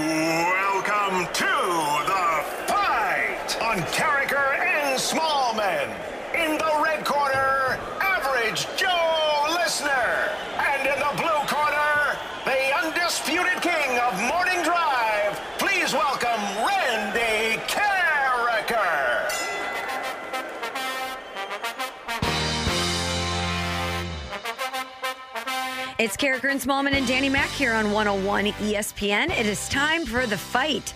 Randy's competition on this Thursday is David. What's up, David? Welcome to the show. How you doing this morning? I'm doing good. How about yourself? We're doing great, thanks. David, what do you do for a living? This is my favorite question. Uh, what do you do, baby? I sell cars Yeah, where where at? at South County Dodge. Okay. All right. Well, good luck to you, and uh, let's take down Randy. Let's do it. All right. All right. Thank All you. right, David, we're cheering for you. Here's question number one. The Seattle Kraken selected Blues defenseman Vince Dunn with their expansion draft pick last night. Dunn earned the top defenseman of the year in two consecutive seasons for which team while playing in the OHL before coming to St. Louis? Is it the Peterborough Petes, the London Knights, or the Niagara Ice Dogs? Oh, Ice Dogs. Seattle Seahawks linebacker Bobby Wagner was the Seattle star chosen to announce the Kraken selection of Dunn last night. Wagner is a Super Bowl champ, winning Super Bowl 48 against which team? The Ravens, the Patriots, or the Broncos? The Broncos. Question number three, David. The Houston Chronicle came out with a report yesterday stating that Texas and Oklahoma have reached out to the SEC about joining the conference. What year did Mizzou and Texas A&M join the SEC? Was it 2011, 2012, or 2013? It will, oh, 2013. On this day in 2016, it took 16 innings to decide a game between the Cardinals and the Dodgers. Which Cardinal hit the walk-off homer to win the game? Was it Stephen Piscotty, Jedd Gyorko, or Matt Adams? Matt Adams. All right, David. Score check. Very well. Randy is coming in. Dan, have Yeah. you ever wanted to host a game show? I do. I think you would be excellent at it. I it. would love it. I'd get fired though because I would upset somebody. I, I know don't I think would. so. Oh, I totally would. I think that you should definitely do that. I mean, just add another job to the list. I'd love it. I think it'd be fun to host a game show, but I, would get fired. I hear Jeopardy's open. Oh yes. Why? Hey. We need to get Danny Mac a tryout on Jeopardy. They want to throw me a, a one-time only shot at it. I'd love it. and on an off day, Oh, I'd go nuts. Yeah. you'd be awesome. oh, it'd be fun. What about you, Randy? You ever want to host a game show? Yeah, I would love to host a game show. That'd You'd be, fun. great too. But could you do it, Jeopardy per se, if you knew the answers? You're you're such a mega mind. Would it be difficult for you to host the show if people were guessing things and you knew the answer? but he's highly talented though. That's true. He's a professional. to adjust. That's Yeah, right. I could handle it. All right, cool. I Randall, think you say uh, be great. he would be. I'm telling you, he'd be perfect for it. Randall, say good morning to David, please. David, good morning. How you doing? I'm good. How about yourself? I'm doing well. Thanks for listening. Thanks for playing. Yeah. Randy, the Seattle Kraken selected Blues defenseman Vince Dunn with their expansion draft pick last night. Dunn earned the top defenseman of the year in two consecutive seasons for which team while playing in the OHL before coming to St. Louis? In the OHL. Uh, what team was he on? It was somewhere in Ontario because it was the Ontario Hockey League. Can you, I I go with the lifeline here? Of course, the Peterborough Petes, the London Knights, or the Niagara Ice Dogs. Okay, so uh, Robert Thomas was a London Knights. I think I'm going to go with uh, Peterborough for uh, for Dunner. Randall, question two. Seattle Seahawks linebacker Bobby Wagner. You remember him? Oh, yeah. He was the Seattle star chosen to announce the Kraken selection of Dunn last night. He is a Super Bowl champ. Yes, he is. Winning Super Bowl 48 against which team? Super Bowl 48, the Seattle Seahawks played the Denver Broncos and killed them. And then the other Super Bowl, they played against the Patriots and they won. I left the room in the fourth quarter, but I think they won. I'm not sure. Because they were about to go in for the winning score. That's correct. So I'm going to go with Denver Broncos. The Houston Chronicle came out with a report yesterday stating that Texas and Oklahoma have reached out to the SEC about joining the conference. Mm-hmm. What year did Mizzou and Texas A&M join the SEC? M I Z Z O U. I believe Missouri joined in 12 and then played in the SEC championship game in 13 and 14. So I will go with 2012.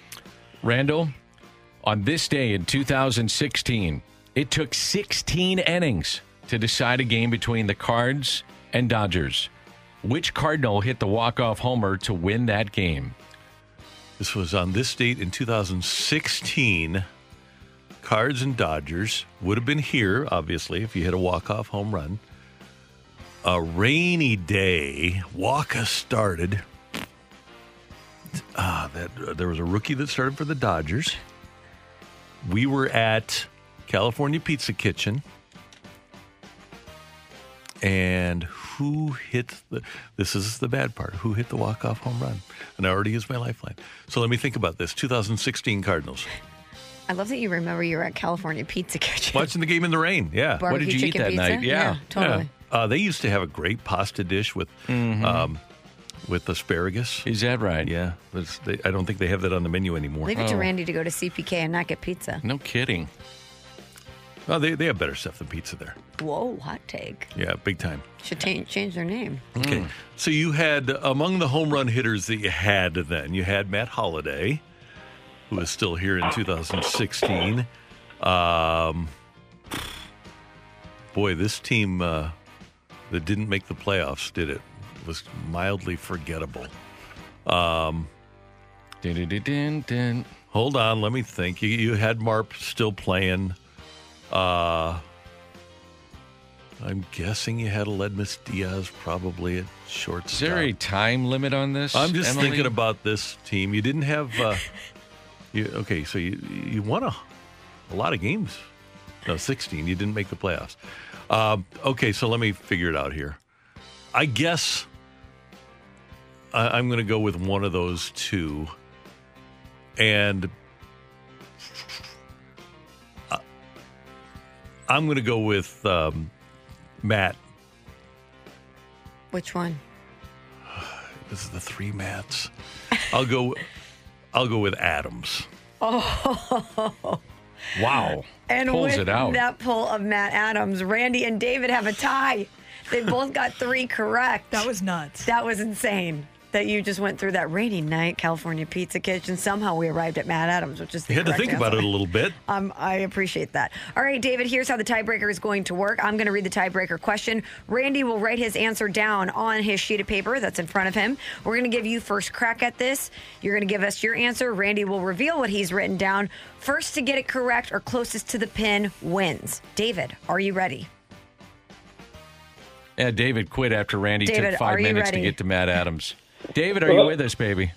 Yes, yes, I am. Oh, All thank right, you. cool. All I, think, I think maybe we had him pat it down a little bit. Randy, you ready? Ready. David and Randy, here is your tiebreaker question. What is the highest number of pass completions in a single season by a St. Louis Rams quarterback? What is the highest number of pass completions in a single season by a St. Louis Rams quarterback? Oh wow. Um, And this is just St. Louis. Yeah. Thank you, Emily. Just St. Louis.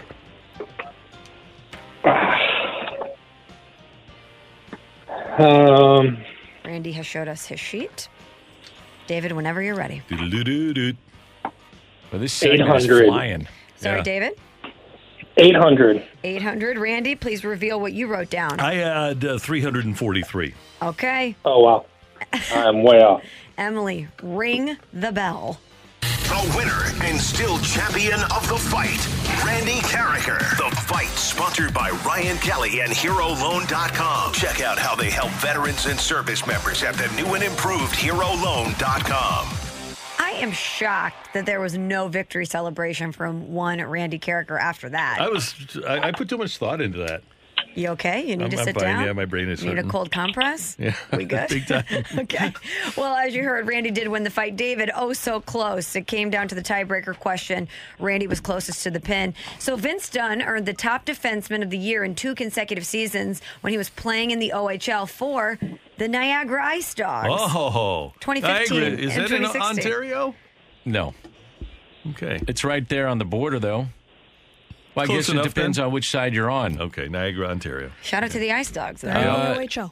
Yeah, Seattle Seahawks linebacker Bobby Wagner was the uh, Seattle Star that announced the Kraken selection of Dunn last night. Super Bowl champion as they beat the Broncos, who both got it right, forty-three to eight in 2014. Mizzou and Texas A&M joined the SEC in 2012. And it was Matt Adams who hit the walk-off homer this date in 2016. And finally, the tiebreaker question was What is the highest number of pass completions in a single season by St. Louis Rams quarterback? David guessed 800. Randy guessed 343. The correct answer is 375 from Mm. one Kurt Warner back in 2001. David, awesome fight. Thank you for listening. Thanks for playing. Have a great rest of your day. You too. Thank you. Thanks. Great job, Randy. Thanks, Dan. Dan's pretty excited, taking his headphones off, Throwing him down. leaving the building. Furious. We're going to talk some Blues hockey with Jeremy Rutherford next on 101 ESPN. We're right back to the Karraker and Smallman podcast on 101 ESPN. It's time for the Rutherford Report on 101 ESPN. Anything you folks want to know about the fascinating world of pro hockey? Here we go.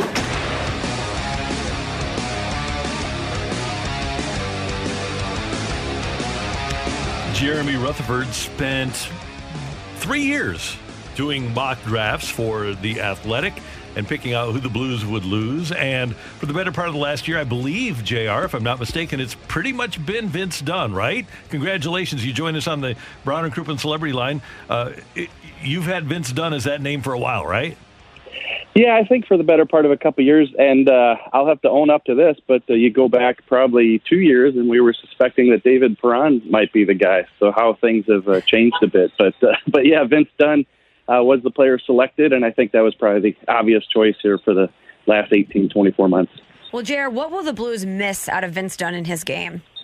Well, I think they're going to miss a great third pair guy. I mean, this guy can skate. He, he's got good offensive instinct. He can help quarterback a, a power play, and uh, you know he's he's you know prone to a few turnovers, but he for what he does in that third pairing, playing 15, 16 minutes a night, I think he did a pretty good job. And face it, uh, 22 years old on that Stanley Cup team, you know he he had a pretty good year that year. So I think they are going to miss a quality player.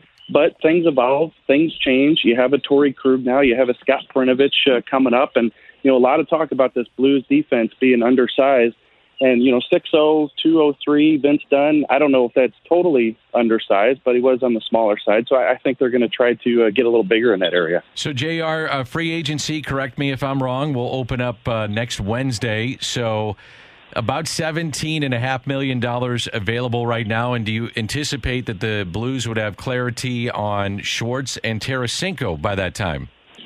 Yeah, breaking it down with Tarasenko so hard to read. Could they have a trade between now and next Wednesday? I think it would help them. Although Kerbs made a great point last night, Chris Kerber. You know, the Blues have $17 million in cap space, Dan. They could actually go out and sign a nice free agent like a Landeskog, just using him as an example, and then address the Tarasenko situation uh, later on. So they do have the, the room to do that, but it sure would be a lot easier if Doug Armstrong was able to unload Tarasenko in the next six or seven days. And then uh, speaking to sources yesterday, uh, the uh, Jaden Schwartz talked to Seattle about a contract, didn't get one done. There's a chance that they could circle back when free agency starts, so he could be gone to Seattle or somewhere else. But at this point, it looks like Jaden Schwartz is going to hit the market. And what about Tyler Bozak? I think he's on the back burner right now. I think the Blues like him. They're staying in touch with him.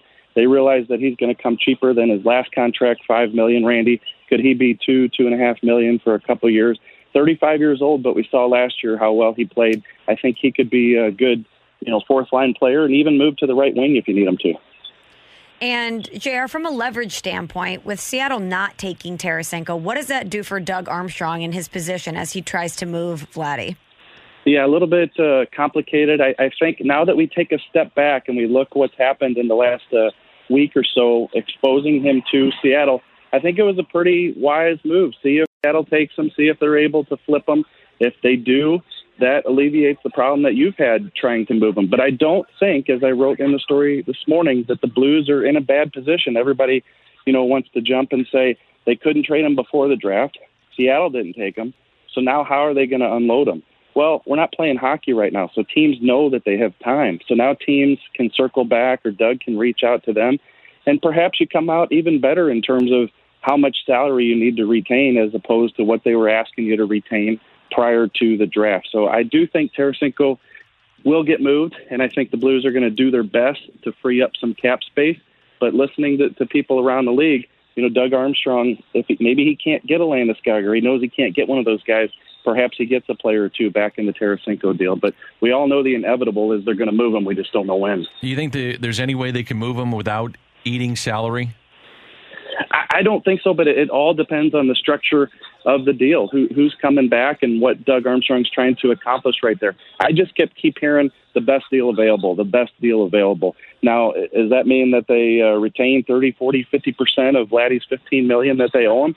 It's quite possible, but I think Doug's going to continue to search until he gets that number down, and, and if he can unload the entire 15 million, even better for the Blues.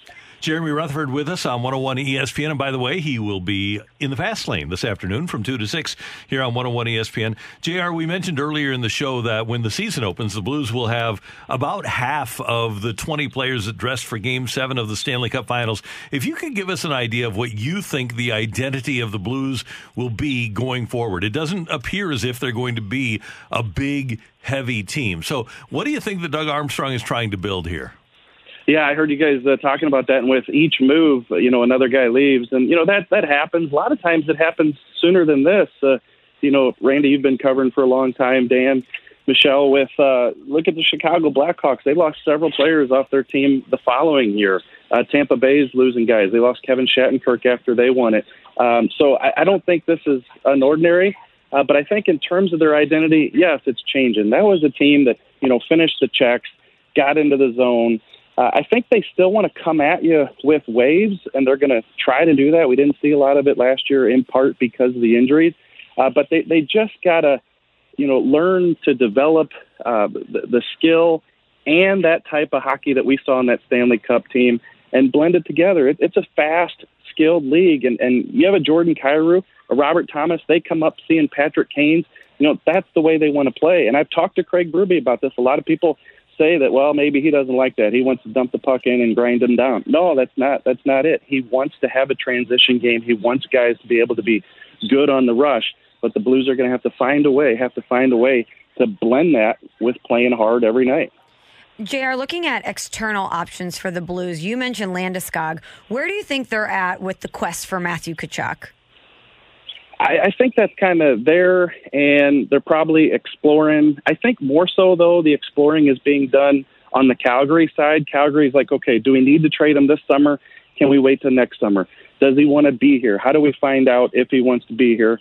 You know, let's talk to him. And I, I do believe that Calgary's thinking if we know that he's not going to sign here long term after next year, we're going to have to move him. And then we've talked about this the past couple weeks. I think the Blues are going to be one of a number of suitors there. So I do believe that Doug Armstrong's probably had conversations, but I don't think this is like a everyday deal or a couple times a week deal. I think they're waiting to hear what Calgary is going to do, and then they would uh, respond accordingly. How uh, how quickly do you think the move, uh, the Blues move next Wednesday when free agency hits on whatever target that may be or targets?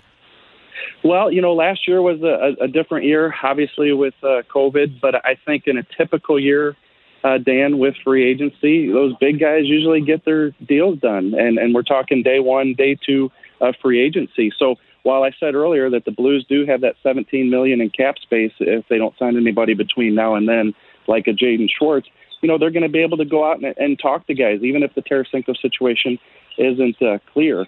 Uh, but with the Gabriel Landeskog, I mean, if you're not in at the beginning, which I know the Blues have expressed that interest, you know, you, you got to be quick on that situation. Otherwise, uh, you're going to lose them. So I think they will be. Doug has talked about all the time. You know, free agency starts at noon, and they're on the phone at uh, 12:02 calling guys. So uh, I think they got their eyes on some guys. They're going to have some money to play with, and I think with the holes they have, they realize they're going to have to be aggressive. JR, last thing from me, every beat writer at The Athletic was asked about the possibility of their team trading a first rounder, and I thought you gave a very good reason for why you don't think the Blues will move theirs. Yeah, mine is, and Doug Armstrong could get bold like he has in the past and move that first round pick in a package. You know, if he finds the right deal for Tarasenko and it includes moving a first round pick, perhaps he does it. Uh, but Randy, the cupboard's bare. I mean, when I do uh, stories about the Blues system and the prospects, we'll be talking a lot about that in the next couple days with the draft, the amateur draft coming up Wednesday. Uh, the Blues don't have a lot coming up. Their guys are here. Kyrou and and, and Perunovich is coming. So after that, there's not much there. So first round pick, 17th overall. It's the highest pick they've had since 2010 when Tarasenko and Schwartz were taken. The Blues need to restock the system. This would be a great way to do it. Uh, one more for me, JR. Since the Kraken did just draft their team last night, what did you make of the, the team that Seattle put together? You know, it's funny. I was watching the draft with my wife, and she knows her hockey a little bit, but as she watched the uh, draft, Michelle, she kept saying, who is this guy? When are they going to pick a good player? Like, isn't this supposed to be a who's who of you know who they're picking off of each team? So I, I thought they got some good players. They got a great leader in Mark Giordano. I'm, sure that he'll be a captain. I know he's 37. Uh, Yanni Gourde off a two-time Stanley Cup team in Tampa Bay, and Jamie Oleksiak. So now, what's Alex Ferrario going to talk about uh, now that Oleksiak is with? Uh, Seattle. I'm kidding. I've been doing the same. So I think they got a pretty good team, uh, even though uh, not a lot of uh, names. What they did there, guys, is uh, left themselves with a ton of cap space to go out into free agency or trades and make some deals. And I think that team will look a lot different, a lot better by the time the season starts. Boy, you are a true romantic to be hanging out and watching the expansion draft with your wife. Man, oh man. Did you get her some flowers That's or something right. too, or what? Hey, Danny, I was working. She uh, she stepped into the room and decided to sit down and watch it. And hey, if we got uh, two quick seconds, I want to tell you, you're talking about how old you are when you go to your first Cardinal game. I was uh, three years old. Uh, Bob Forsch's no hitter was my first game in 1978. And uh, Danny, this ties into you. I always told myself that whenever I take my son to his first Cardinal game, I'm going to take a bunch of pictures, save the ticket, and frame it, hanging in his room. Uh, Randy and Michelle, Danny was nice to flip me tickets for the family one night. We went down there, had a great night for my son Eli's first game, and now we have a nice framed picture with the tickets hanging on the wall. That's phenomenal. That's awesome. Love to hear that. And uh, JR, was it an error on Reitz or should it have been a hit? Especially know at what, three, Randy? you should have known. Yeah, you have an opinion at three. I'm, oh my gosh, I can't believe. JR, I thanks guess now for you- the time. Love to have you I'm with gonna, us. have to, I'm gonna to go back and look at the highlight now. I don't remember. I do. See you guys. Have, have a great day. We'll be tuned in this afternoon. Thanks, guys. That's Jeremy Rutherford, our Blues He's insider, great. who will be with us in the fast lane. Does a great job, boy. That the stories he's breaking Yeah, right now, he's phenomenal. Nailing it's it. worth the uh, athletic subscription. He's on top of everything. It really is. Speaking of being on top of everything, Michelle's on top of the fact that we've got soccer coming to St. Louis, and we're going to talk about her experience last night next on 101 ESPN. We're right back to the Karraker and Smallman podcast on 101 ESPN.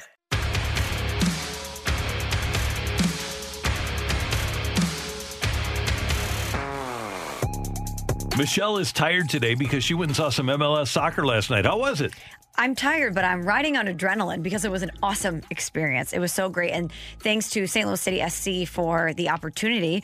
Uh, a group of us went down and we got to see a Sporting Kansas City game, a Sporting KC game. They were playing the San Jose Earthquakes, and it was actually kind of a research trip for us to get to see an MLS stadium, to get to see an MLS experience, look at the supporter section that they have in Kansas City, and get a sense of what we're going to be in store for here in St. Louis. And it was a beautiful, beautiful stadium. I absolutely loved their supporter section. It's called the Cauldron. So the entire stadium, they call it Welcome to the Blue Hell. And their supporter section is called the Cauldron.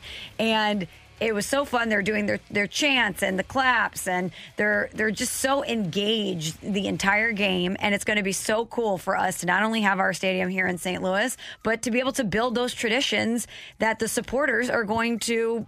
They're going to curate it themselves, and it's going to be awesome. One of the great things I feel about soccer, uh, professional soccer, is that the atmosphere can be built around things other than the soccer and that's what you're talking about is it the, the game is a part of the experience but there's so much more and i know that's the way it's going to be here in st louis so much more than just the soccer experience Oh, absolutely. And it was very interesting to go in there with fresh eyes and get to see what they do. And I wrote so many notes about little things that they do, but one thing that supporters usually like to do is tie in with a charity. And it's called uh, their their stadium's called Children's Mercy Park. And do you remember when Iowa football did the thing where the kids would look out the window mm-hmm. and they would wave at them and, and honor them? Sporting KC does something similar where they have a child who's in the hospital that they honor. He's the the Kid of the game. kid of the game, fan mm-hmm. of the game, and they cheer for him, and he gets to dance on the big screen mm-hmm. and cheer, which is so cool. And I know St. Louis will end up doing something like that this time with the charity, but everything from the pregame intros to when Sporting KC scored a goal, they had blue smoke that came out of the of the cauldron, and it's just little things like that that it's so cool that it's a homegrown thing that everybody gets to build together. They tailgate for football and baseball pretty well in Kansas City. Was there a bunch of tailgaters? And I'm sure they probably made a whole afternoon, evening, night out of it. So we're, we were told that there are. We didn't get to experience that. Um, I was told that a- after the game, if and when they win, that there's a big supporter group that does kind of a tailgate after that. But it was a one-one tie, so Right. we didn't get to see that. Um, but yeah, that's going to draw actually one-one draw. Nice there you call, go. There you go. Thank you. The match out on the pitch.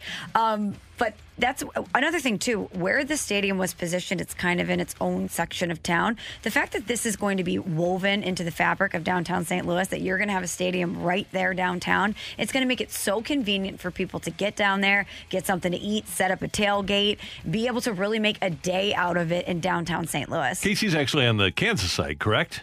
I think so. Yeah, Overland Park, I believe, on the on the other side of the border.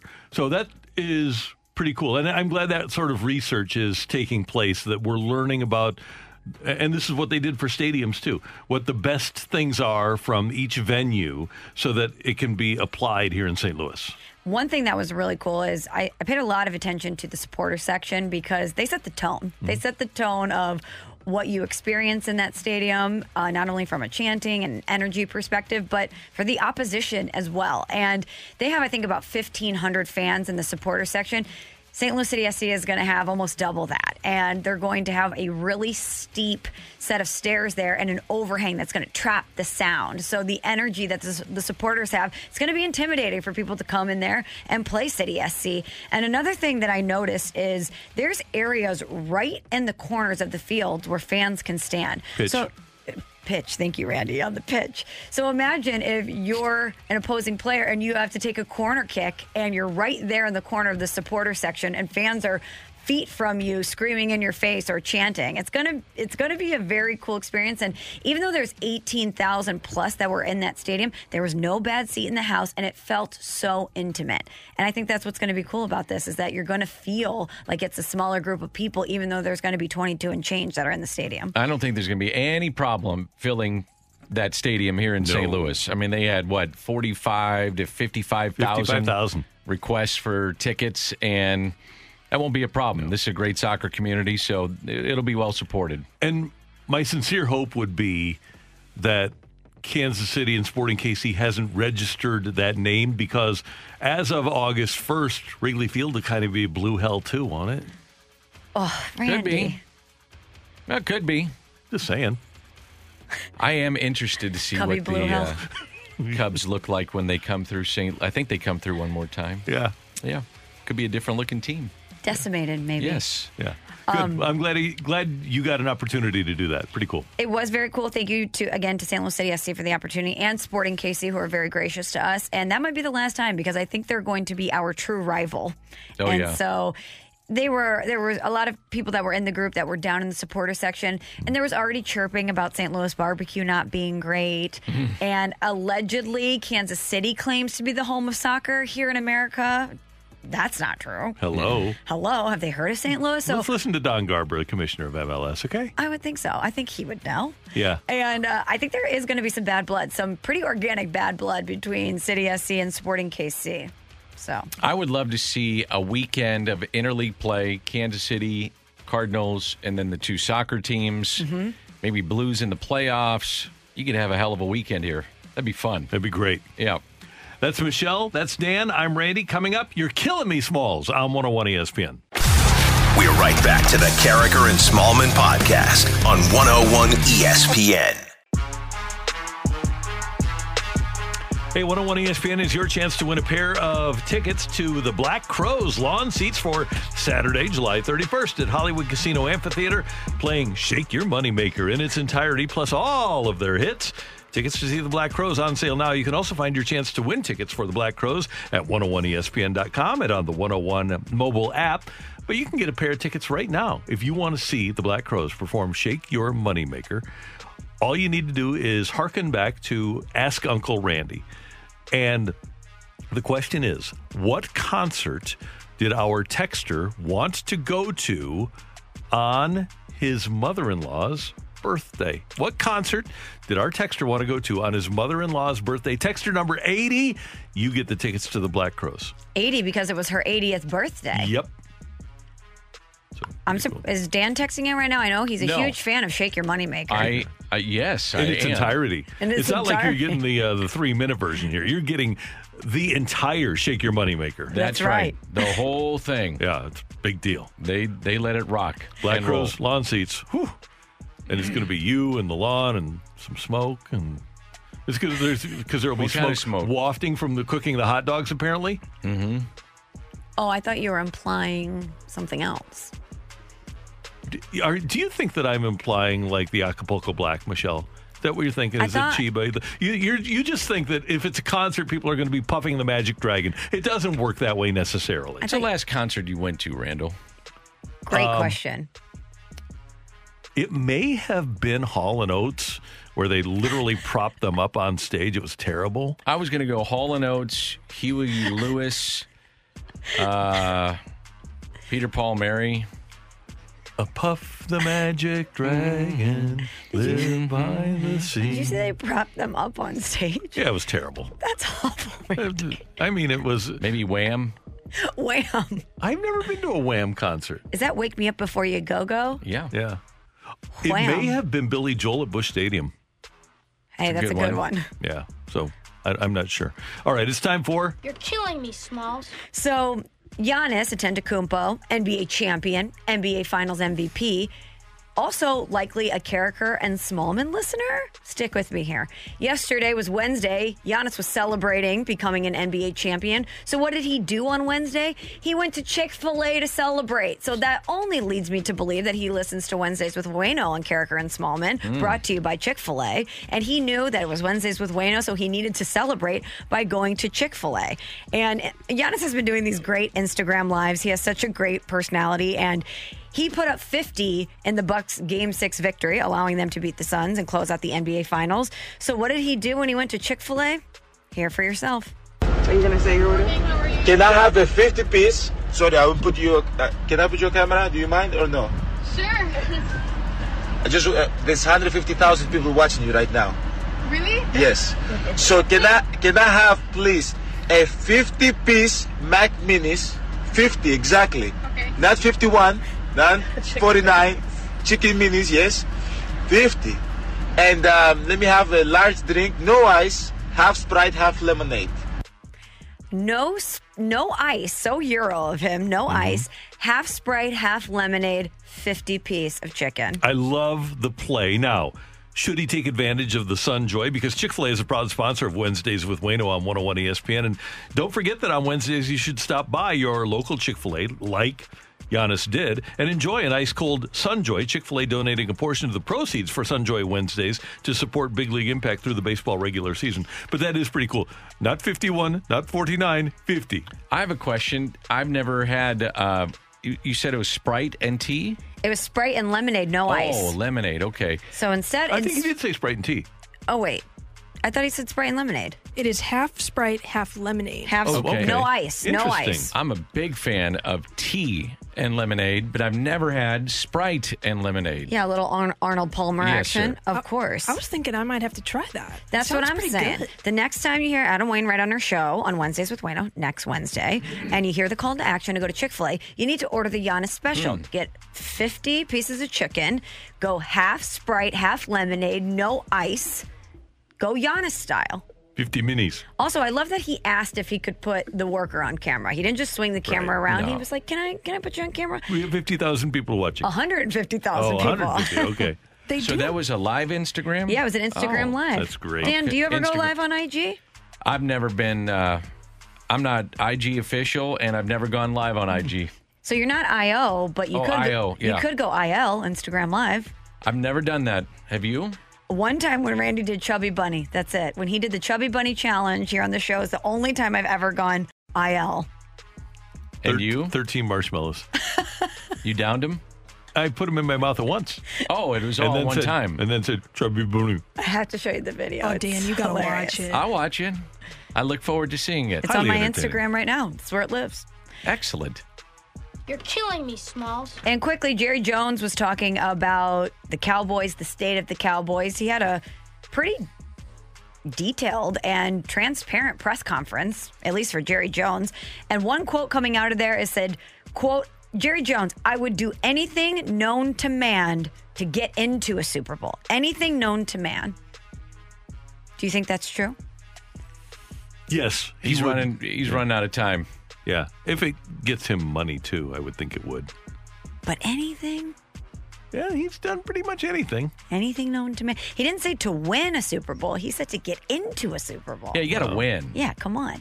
If you're going to do anything, Jerry, you Yeah. at least want to win. Did I ever tell you guys when I did that thing at the uh, the uh, it was that now it's a Stifel Theater. What was it called before? Peabody. When it, the NFL had that town hall meeting, and I had those pictures of NFL owners, and 31 of them had received awards or done something good for their community, something philanthropic. The picture, and I Eric Grubman wouldn't take my stack of pictures that I printed here, but the the picture that I had of Jerry Jones was with two young ladies, and he was drunk off his butt in Dallas. You had that in your It pictures? was in my group of pictures. You're an idiot. Randy. Did you just say that you printed here as in printed at 101 ESPN? Yeah, yeah, printed all those pictures. I love that. Well, you did your due diligence and your research. I did, yeah. And he was helping out the community, right? Putting a couple of young ladies through college. How did you choose? Because I'm sure there's a lot of pictures like that of Jerry that exist on the internet. It Yeah, probably this was one was difficult for you to pick, right? Quite quite famous though. it was great. Super Bowl this year in L.A. Mm-hmm. The house that Jerry facilitated. Helped, yeah. Just as that lawsuit is rolling too, it's going to be awesome. Yeah, I mean, if they don't settle it by then, you would have to think that that's going to be a point of emphasis for some of the national writers. Yeah. I mean, so many things are brought up. I mean, you go back to when the Rams were in the Super Bowl a few years ago, and it did get some traction about them being in and what's going on in St. Louis. And, you know, some of that informa- uh, information was brought out then. So. Thanks, Michelle. You got it. Coming up next, the Cardinals with another chance to get above the 500 mark tonight. Will they? It's coming your way on 101 ESPN.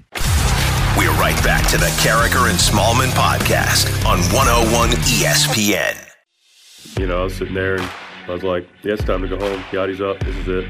You know, I just know he's going to take a good at bat. Molina with a drive. Into deep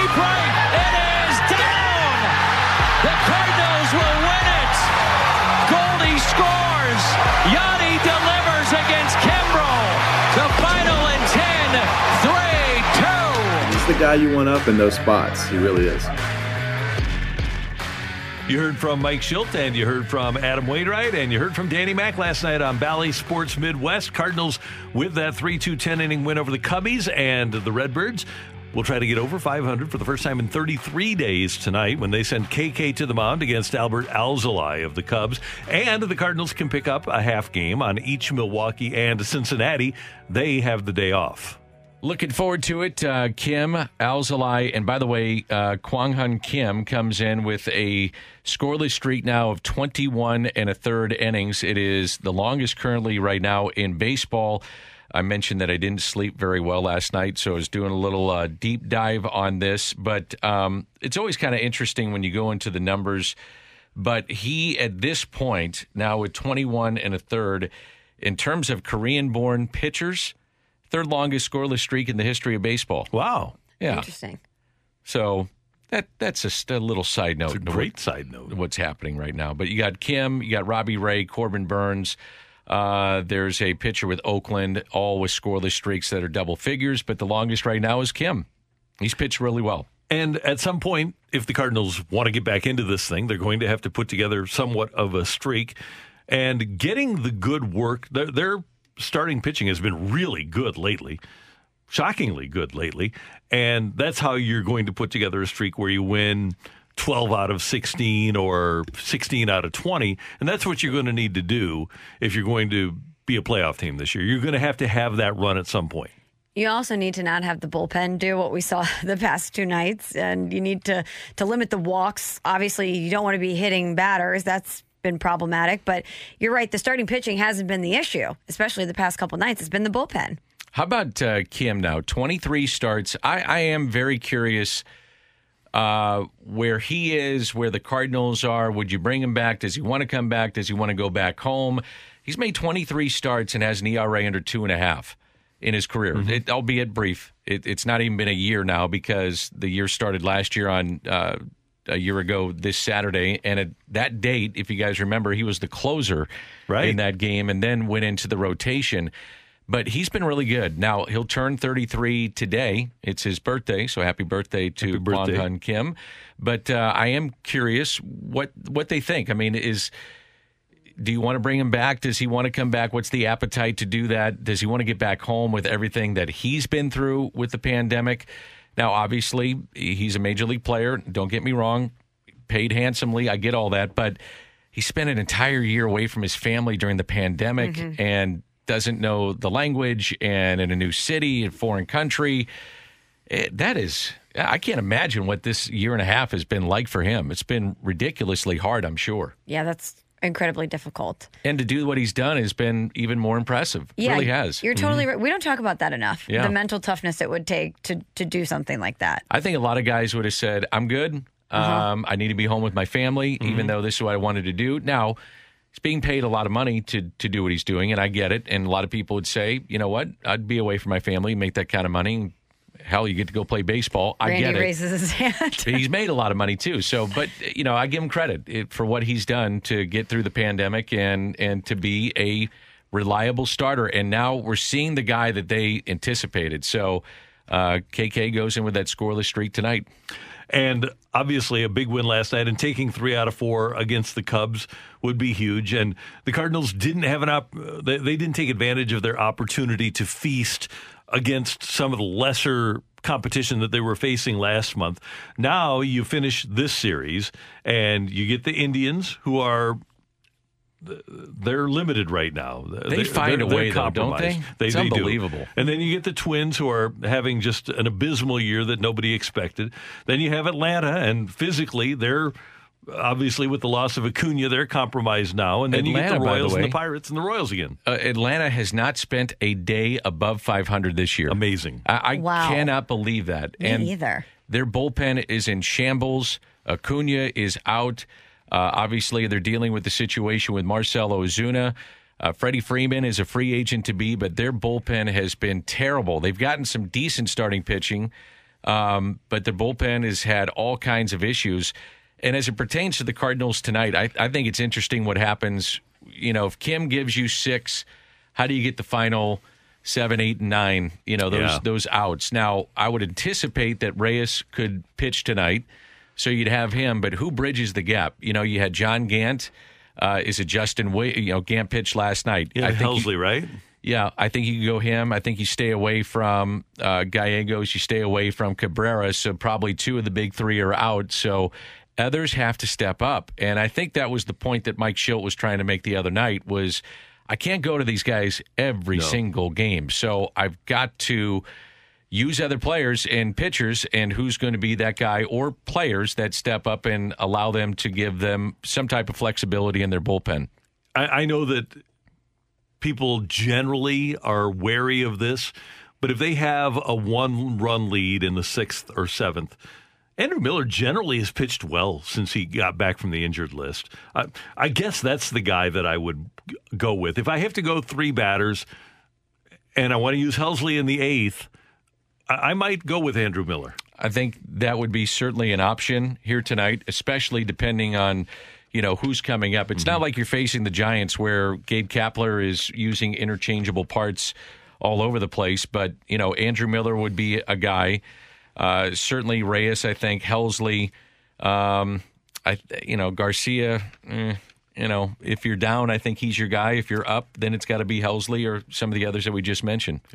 Hey, we want to congratulate Mike in Troy, Missouri. That's the home of the Ink Spot, where I got my my Blues Stanley Cup tattoo. Mike in Troy, Missouri, is on his way to the concert featuring the Black Crowes because he knew that our texter wanted to go to the Rolling Stones concert on the birthday of his mother-in-law. So congratulations to Mike. And we mentioned that it's KK's happy birthday, but it's also happy birthday for loyal listener Dan, a firefighter in the city, turns 28 today. Said he wa- I want to thank you guys. You're my favorite radio show. Appreciate all the hard work and great information. Keep it up. Can I get a Let's Go Blues? One, two, three. Let's, Let's go Blues. And hey, you well done. Yeah, firefighters are great at Good that. job, Dan. And and Dan, we aren't working nearly as hard as you, so thank you for what you do for us. Yes, thank you, Dan, and Oh, enjoy yeah. your birthday. Yeah, absolutely. Turning 28 and Yeah. be safe out there. No, not me, Emily. The Dan that was Dan, the texter. The firefighter. I'm teasing you. Oh, you're giving me that look like what?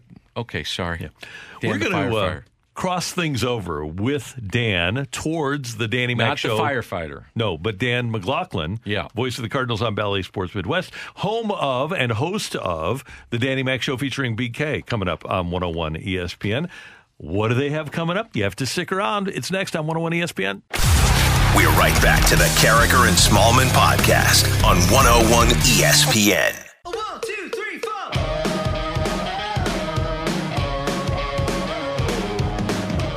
Michelle Smallman, Dan McLaughlin, Randy Karraker, and we will be back at it tomorrow morning. Greg Amsinger was actually playing golf this morning, so Mm-hmm. he'll be with us tomorrow because he didn't want us to interfere with his little tee time. Sure, I'm happy to accommodate Greg's golfing schedule. Yeah. I Let him go do it. How much you paying him to do it, Randy? What, the show? Yeah. Uh, Not a whole lot. Right. Probably okay. doesn't even cover his golf fees. for the Exactly. day. But you know what? Greg lives in New Jersey, and as someone who spent a lot of time on the East Coast, Emily can attest to this. These summer days are fleeting. Yeah. So we we better let Greg enjoy it while he can because it's about to get cold there really quick. I have no problem with him playing golf. Well, it sounded like you were a little upset. I was gonna say a little salty. You need to let it go. I was just being a little salty because it was fun. See, Michelle's nice, and. I'm she not. Will, you know, play along and be nice to. I'm not. I don't let you off the hook. No, sir. Dan throws down the hammer. Absolutely. Hammer time. Oh, You know, he he worked for Charlie. Finley. yeah. MC So did Hammer. Mrs. Fields MC from Hammer. Mrs. Fields cookies too. Yeah, he worked for the Oakland A's. What? Yeah. they both did at the same time. Yep. Doing what? She was a ball girl. Uh, he started out. I, I'm going to mess up this story, but MC Hammer was like, he grew up in that area, Mm-hmm. and um, I don't know if he was befriended by Charlie Finley or the people at that time, but was like a bat boy, and then worked in like uh, some role in the front office. He and Walt are tight. For Walt real? Jocketty, yeah. Yeah. Wow. Mm-hmm. What a Yeah, fun Emily. fact. I had to Google this too to make sure I didn't get it wrong, but Tom Hanks sold hot dogs too for the A's. How about that? Tom Hanks did. Yeah, I remember him having a cardboard cutout Oh. behind home Oh, with the hot dog. Yeah. Hanks Franks.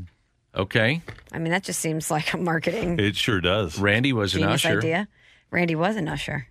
But at the ballpark, I never really led anybody to their seat as an usher. I was more of a field guard, which was a fun gig. You were more watching the game than anything else. I sure was, Dan. Yeah, and it prepared you for this outstanding morning show that you do every day. So basically, my entire life is spent, whether it was in high school working in a self service gas station booth or watching games. It's either been in a booth watching games or both. Yeah, your life has been spent watching baseball. That's a hell of a way to make a living. Isn't it great? Don't tell anybody how easy It's it is. unbelievable. that, was, that was Jack Buck's line. And we had Dan Dierdorf on the show last week. I remember him telling Dan, don't tell anybody how easy it is. Yeah. Our little secret. Just got to say it's not that easy, you know. It's kind of hard. You know, got to go to the ballpark. So yeah, tonight you've got the Cards and the Cubs, fourth of a four-game series, and Al, it's Alzolay. Alzolay goes against KK, right? And one thing, even though the Cardinals didn't score a ton of runs last night, they still had traffic. They're doing a much better job of getting traffic on the bases and not just relying on home runs. It may be surprising for people to realize that they strike out and the trend is going in a, a good direction. They don't strike out th- uh, very often. Mm-hmm. You know, you, you look up and a game will have seven to 10 Cardinals that strike out, and you go, oh my gosh, this, this team strikes out a ton. Look at the rest of the league. Mhm. It's scary how many strikeouts are out there. Um, but, you know, you got to generate offense. They had a couple. They've had key hits since the start of the second half. Um, it, I, I find it interesting to watch and look at the numbers of the Cubs and the Cardinals. You talk about te- two teams that are basically identical. It's these two Yeah. teams and almost identical in the standings too. And it's interesting, e- even going back to June, the Cubs hit 188 as Yeah. a team in June. What's What's odd to me is um, Theo Epstein. Remember when the Cubs lost on the final day to not win the division, and then had to play the play-in game and lost that at home. So it was back-to-back losses. And he he said something to the effect of, "We need to change the identity of our team offensively." They never did. So this is the team they've had, and um, I my guess would be that Rizzo stays, Bryant gone, Baez potential extension, but I'm leaning towards gone. I mean, it's going to be a different looking Cubs team this time next year, probably in three weeks. Right. You know, Yeah, the, and they've already changed their outfield. All of those draft choices that they had of, of all those guys, Baez will be the only guy left. Bryant, uh, Schwarber, Soler. Almora. So, yeah, the, when Soler, they signed him. yeah.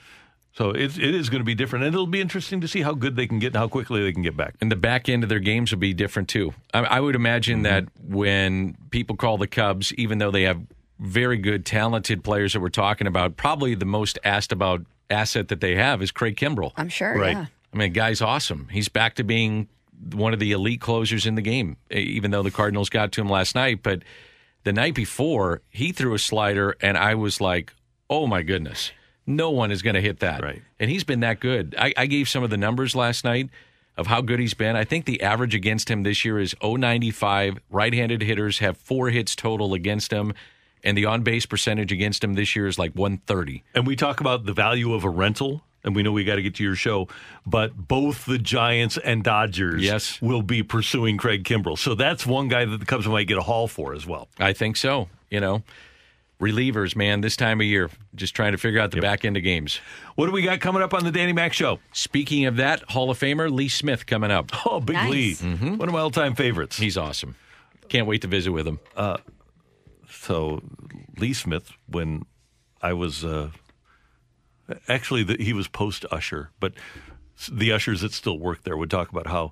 Yeah, he usually took a nap down in the trainer's room, but sometimes he would go sleep in the back of a pickup truck, right beyond the right field The wagon gate down Yeah. there. It's where the Yeah. you know players would park beyond that. Right. Yeah. He would go sleep in the in the bed of a pickup. Yep. All time best. He's a great dude. He is. All right. Thank you, sir. We'll see you tomorrow morning. All right, guys. Thanks. Great job by Emily, our producer engineer. Thank you. Thank you. Michelle, this has been a pleasure. It has. I'll see you guys tomorrow. Go take a nap. I will intend to. For all of us, we thank you for tuning in, texting in, being a part of the show till tomorrow morning at 7. Have a great day, St. Louis. You've been listening to the Karraker and Smallman podcast, powered by I Promise. Hi, this is Chris Howard, host of Plugged In with Chris Howard. The College Football Playoff Committee made their decision on Sunday, and as much as I loathe the idea of Ohio State losing their way into the College Football Playoff, I 100% agree with OSU making it in over Bama. Nick Saban citing some hypothetical point spreads to prove his point that the Tide deserve a spot in the college football playoffs holds little substance when you consider Bama's best win is over Texas. No, the committee got it right. TCU had a great season with far more ranked wins than Bama and didn't deserve to lose their spot after playing a surging Kansas State in a championship game. And Ohio State, while not playing some of their best ball later in the season, was still 12 0 until they came face to face with my Wolverines. While the college football playoff system isn't nowhere near as good as it could be, it's better than what we had. And in a few years, it will be better for all of college football. Hi, this is Chris Howard, host of Plugged In with Chris Howard. Get the latest odds and trends for every professional and amateur league out there. From football to basketball to soccer and esports, we've got it all at betonline.net. And if you love sports podcasts, you can find those at BetOnline as well. And don't forget bet online for the NHL, MMA, boxing, and golf. Head to the website today or use your mobile device to learn more. Bet online where the game starts. Grab a 30-day free trial of Live by Live Plus, and you'll get unlimited skips, commercial-free music, and all of the podcasts and live streaming events you can handle. Visit livexlive.com slash podcast one to learn more and start your free trial.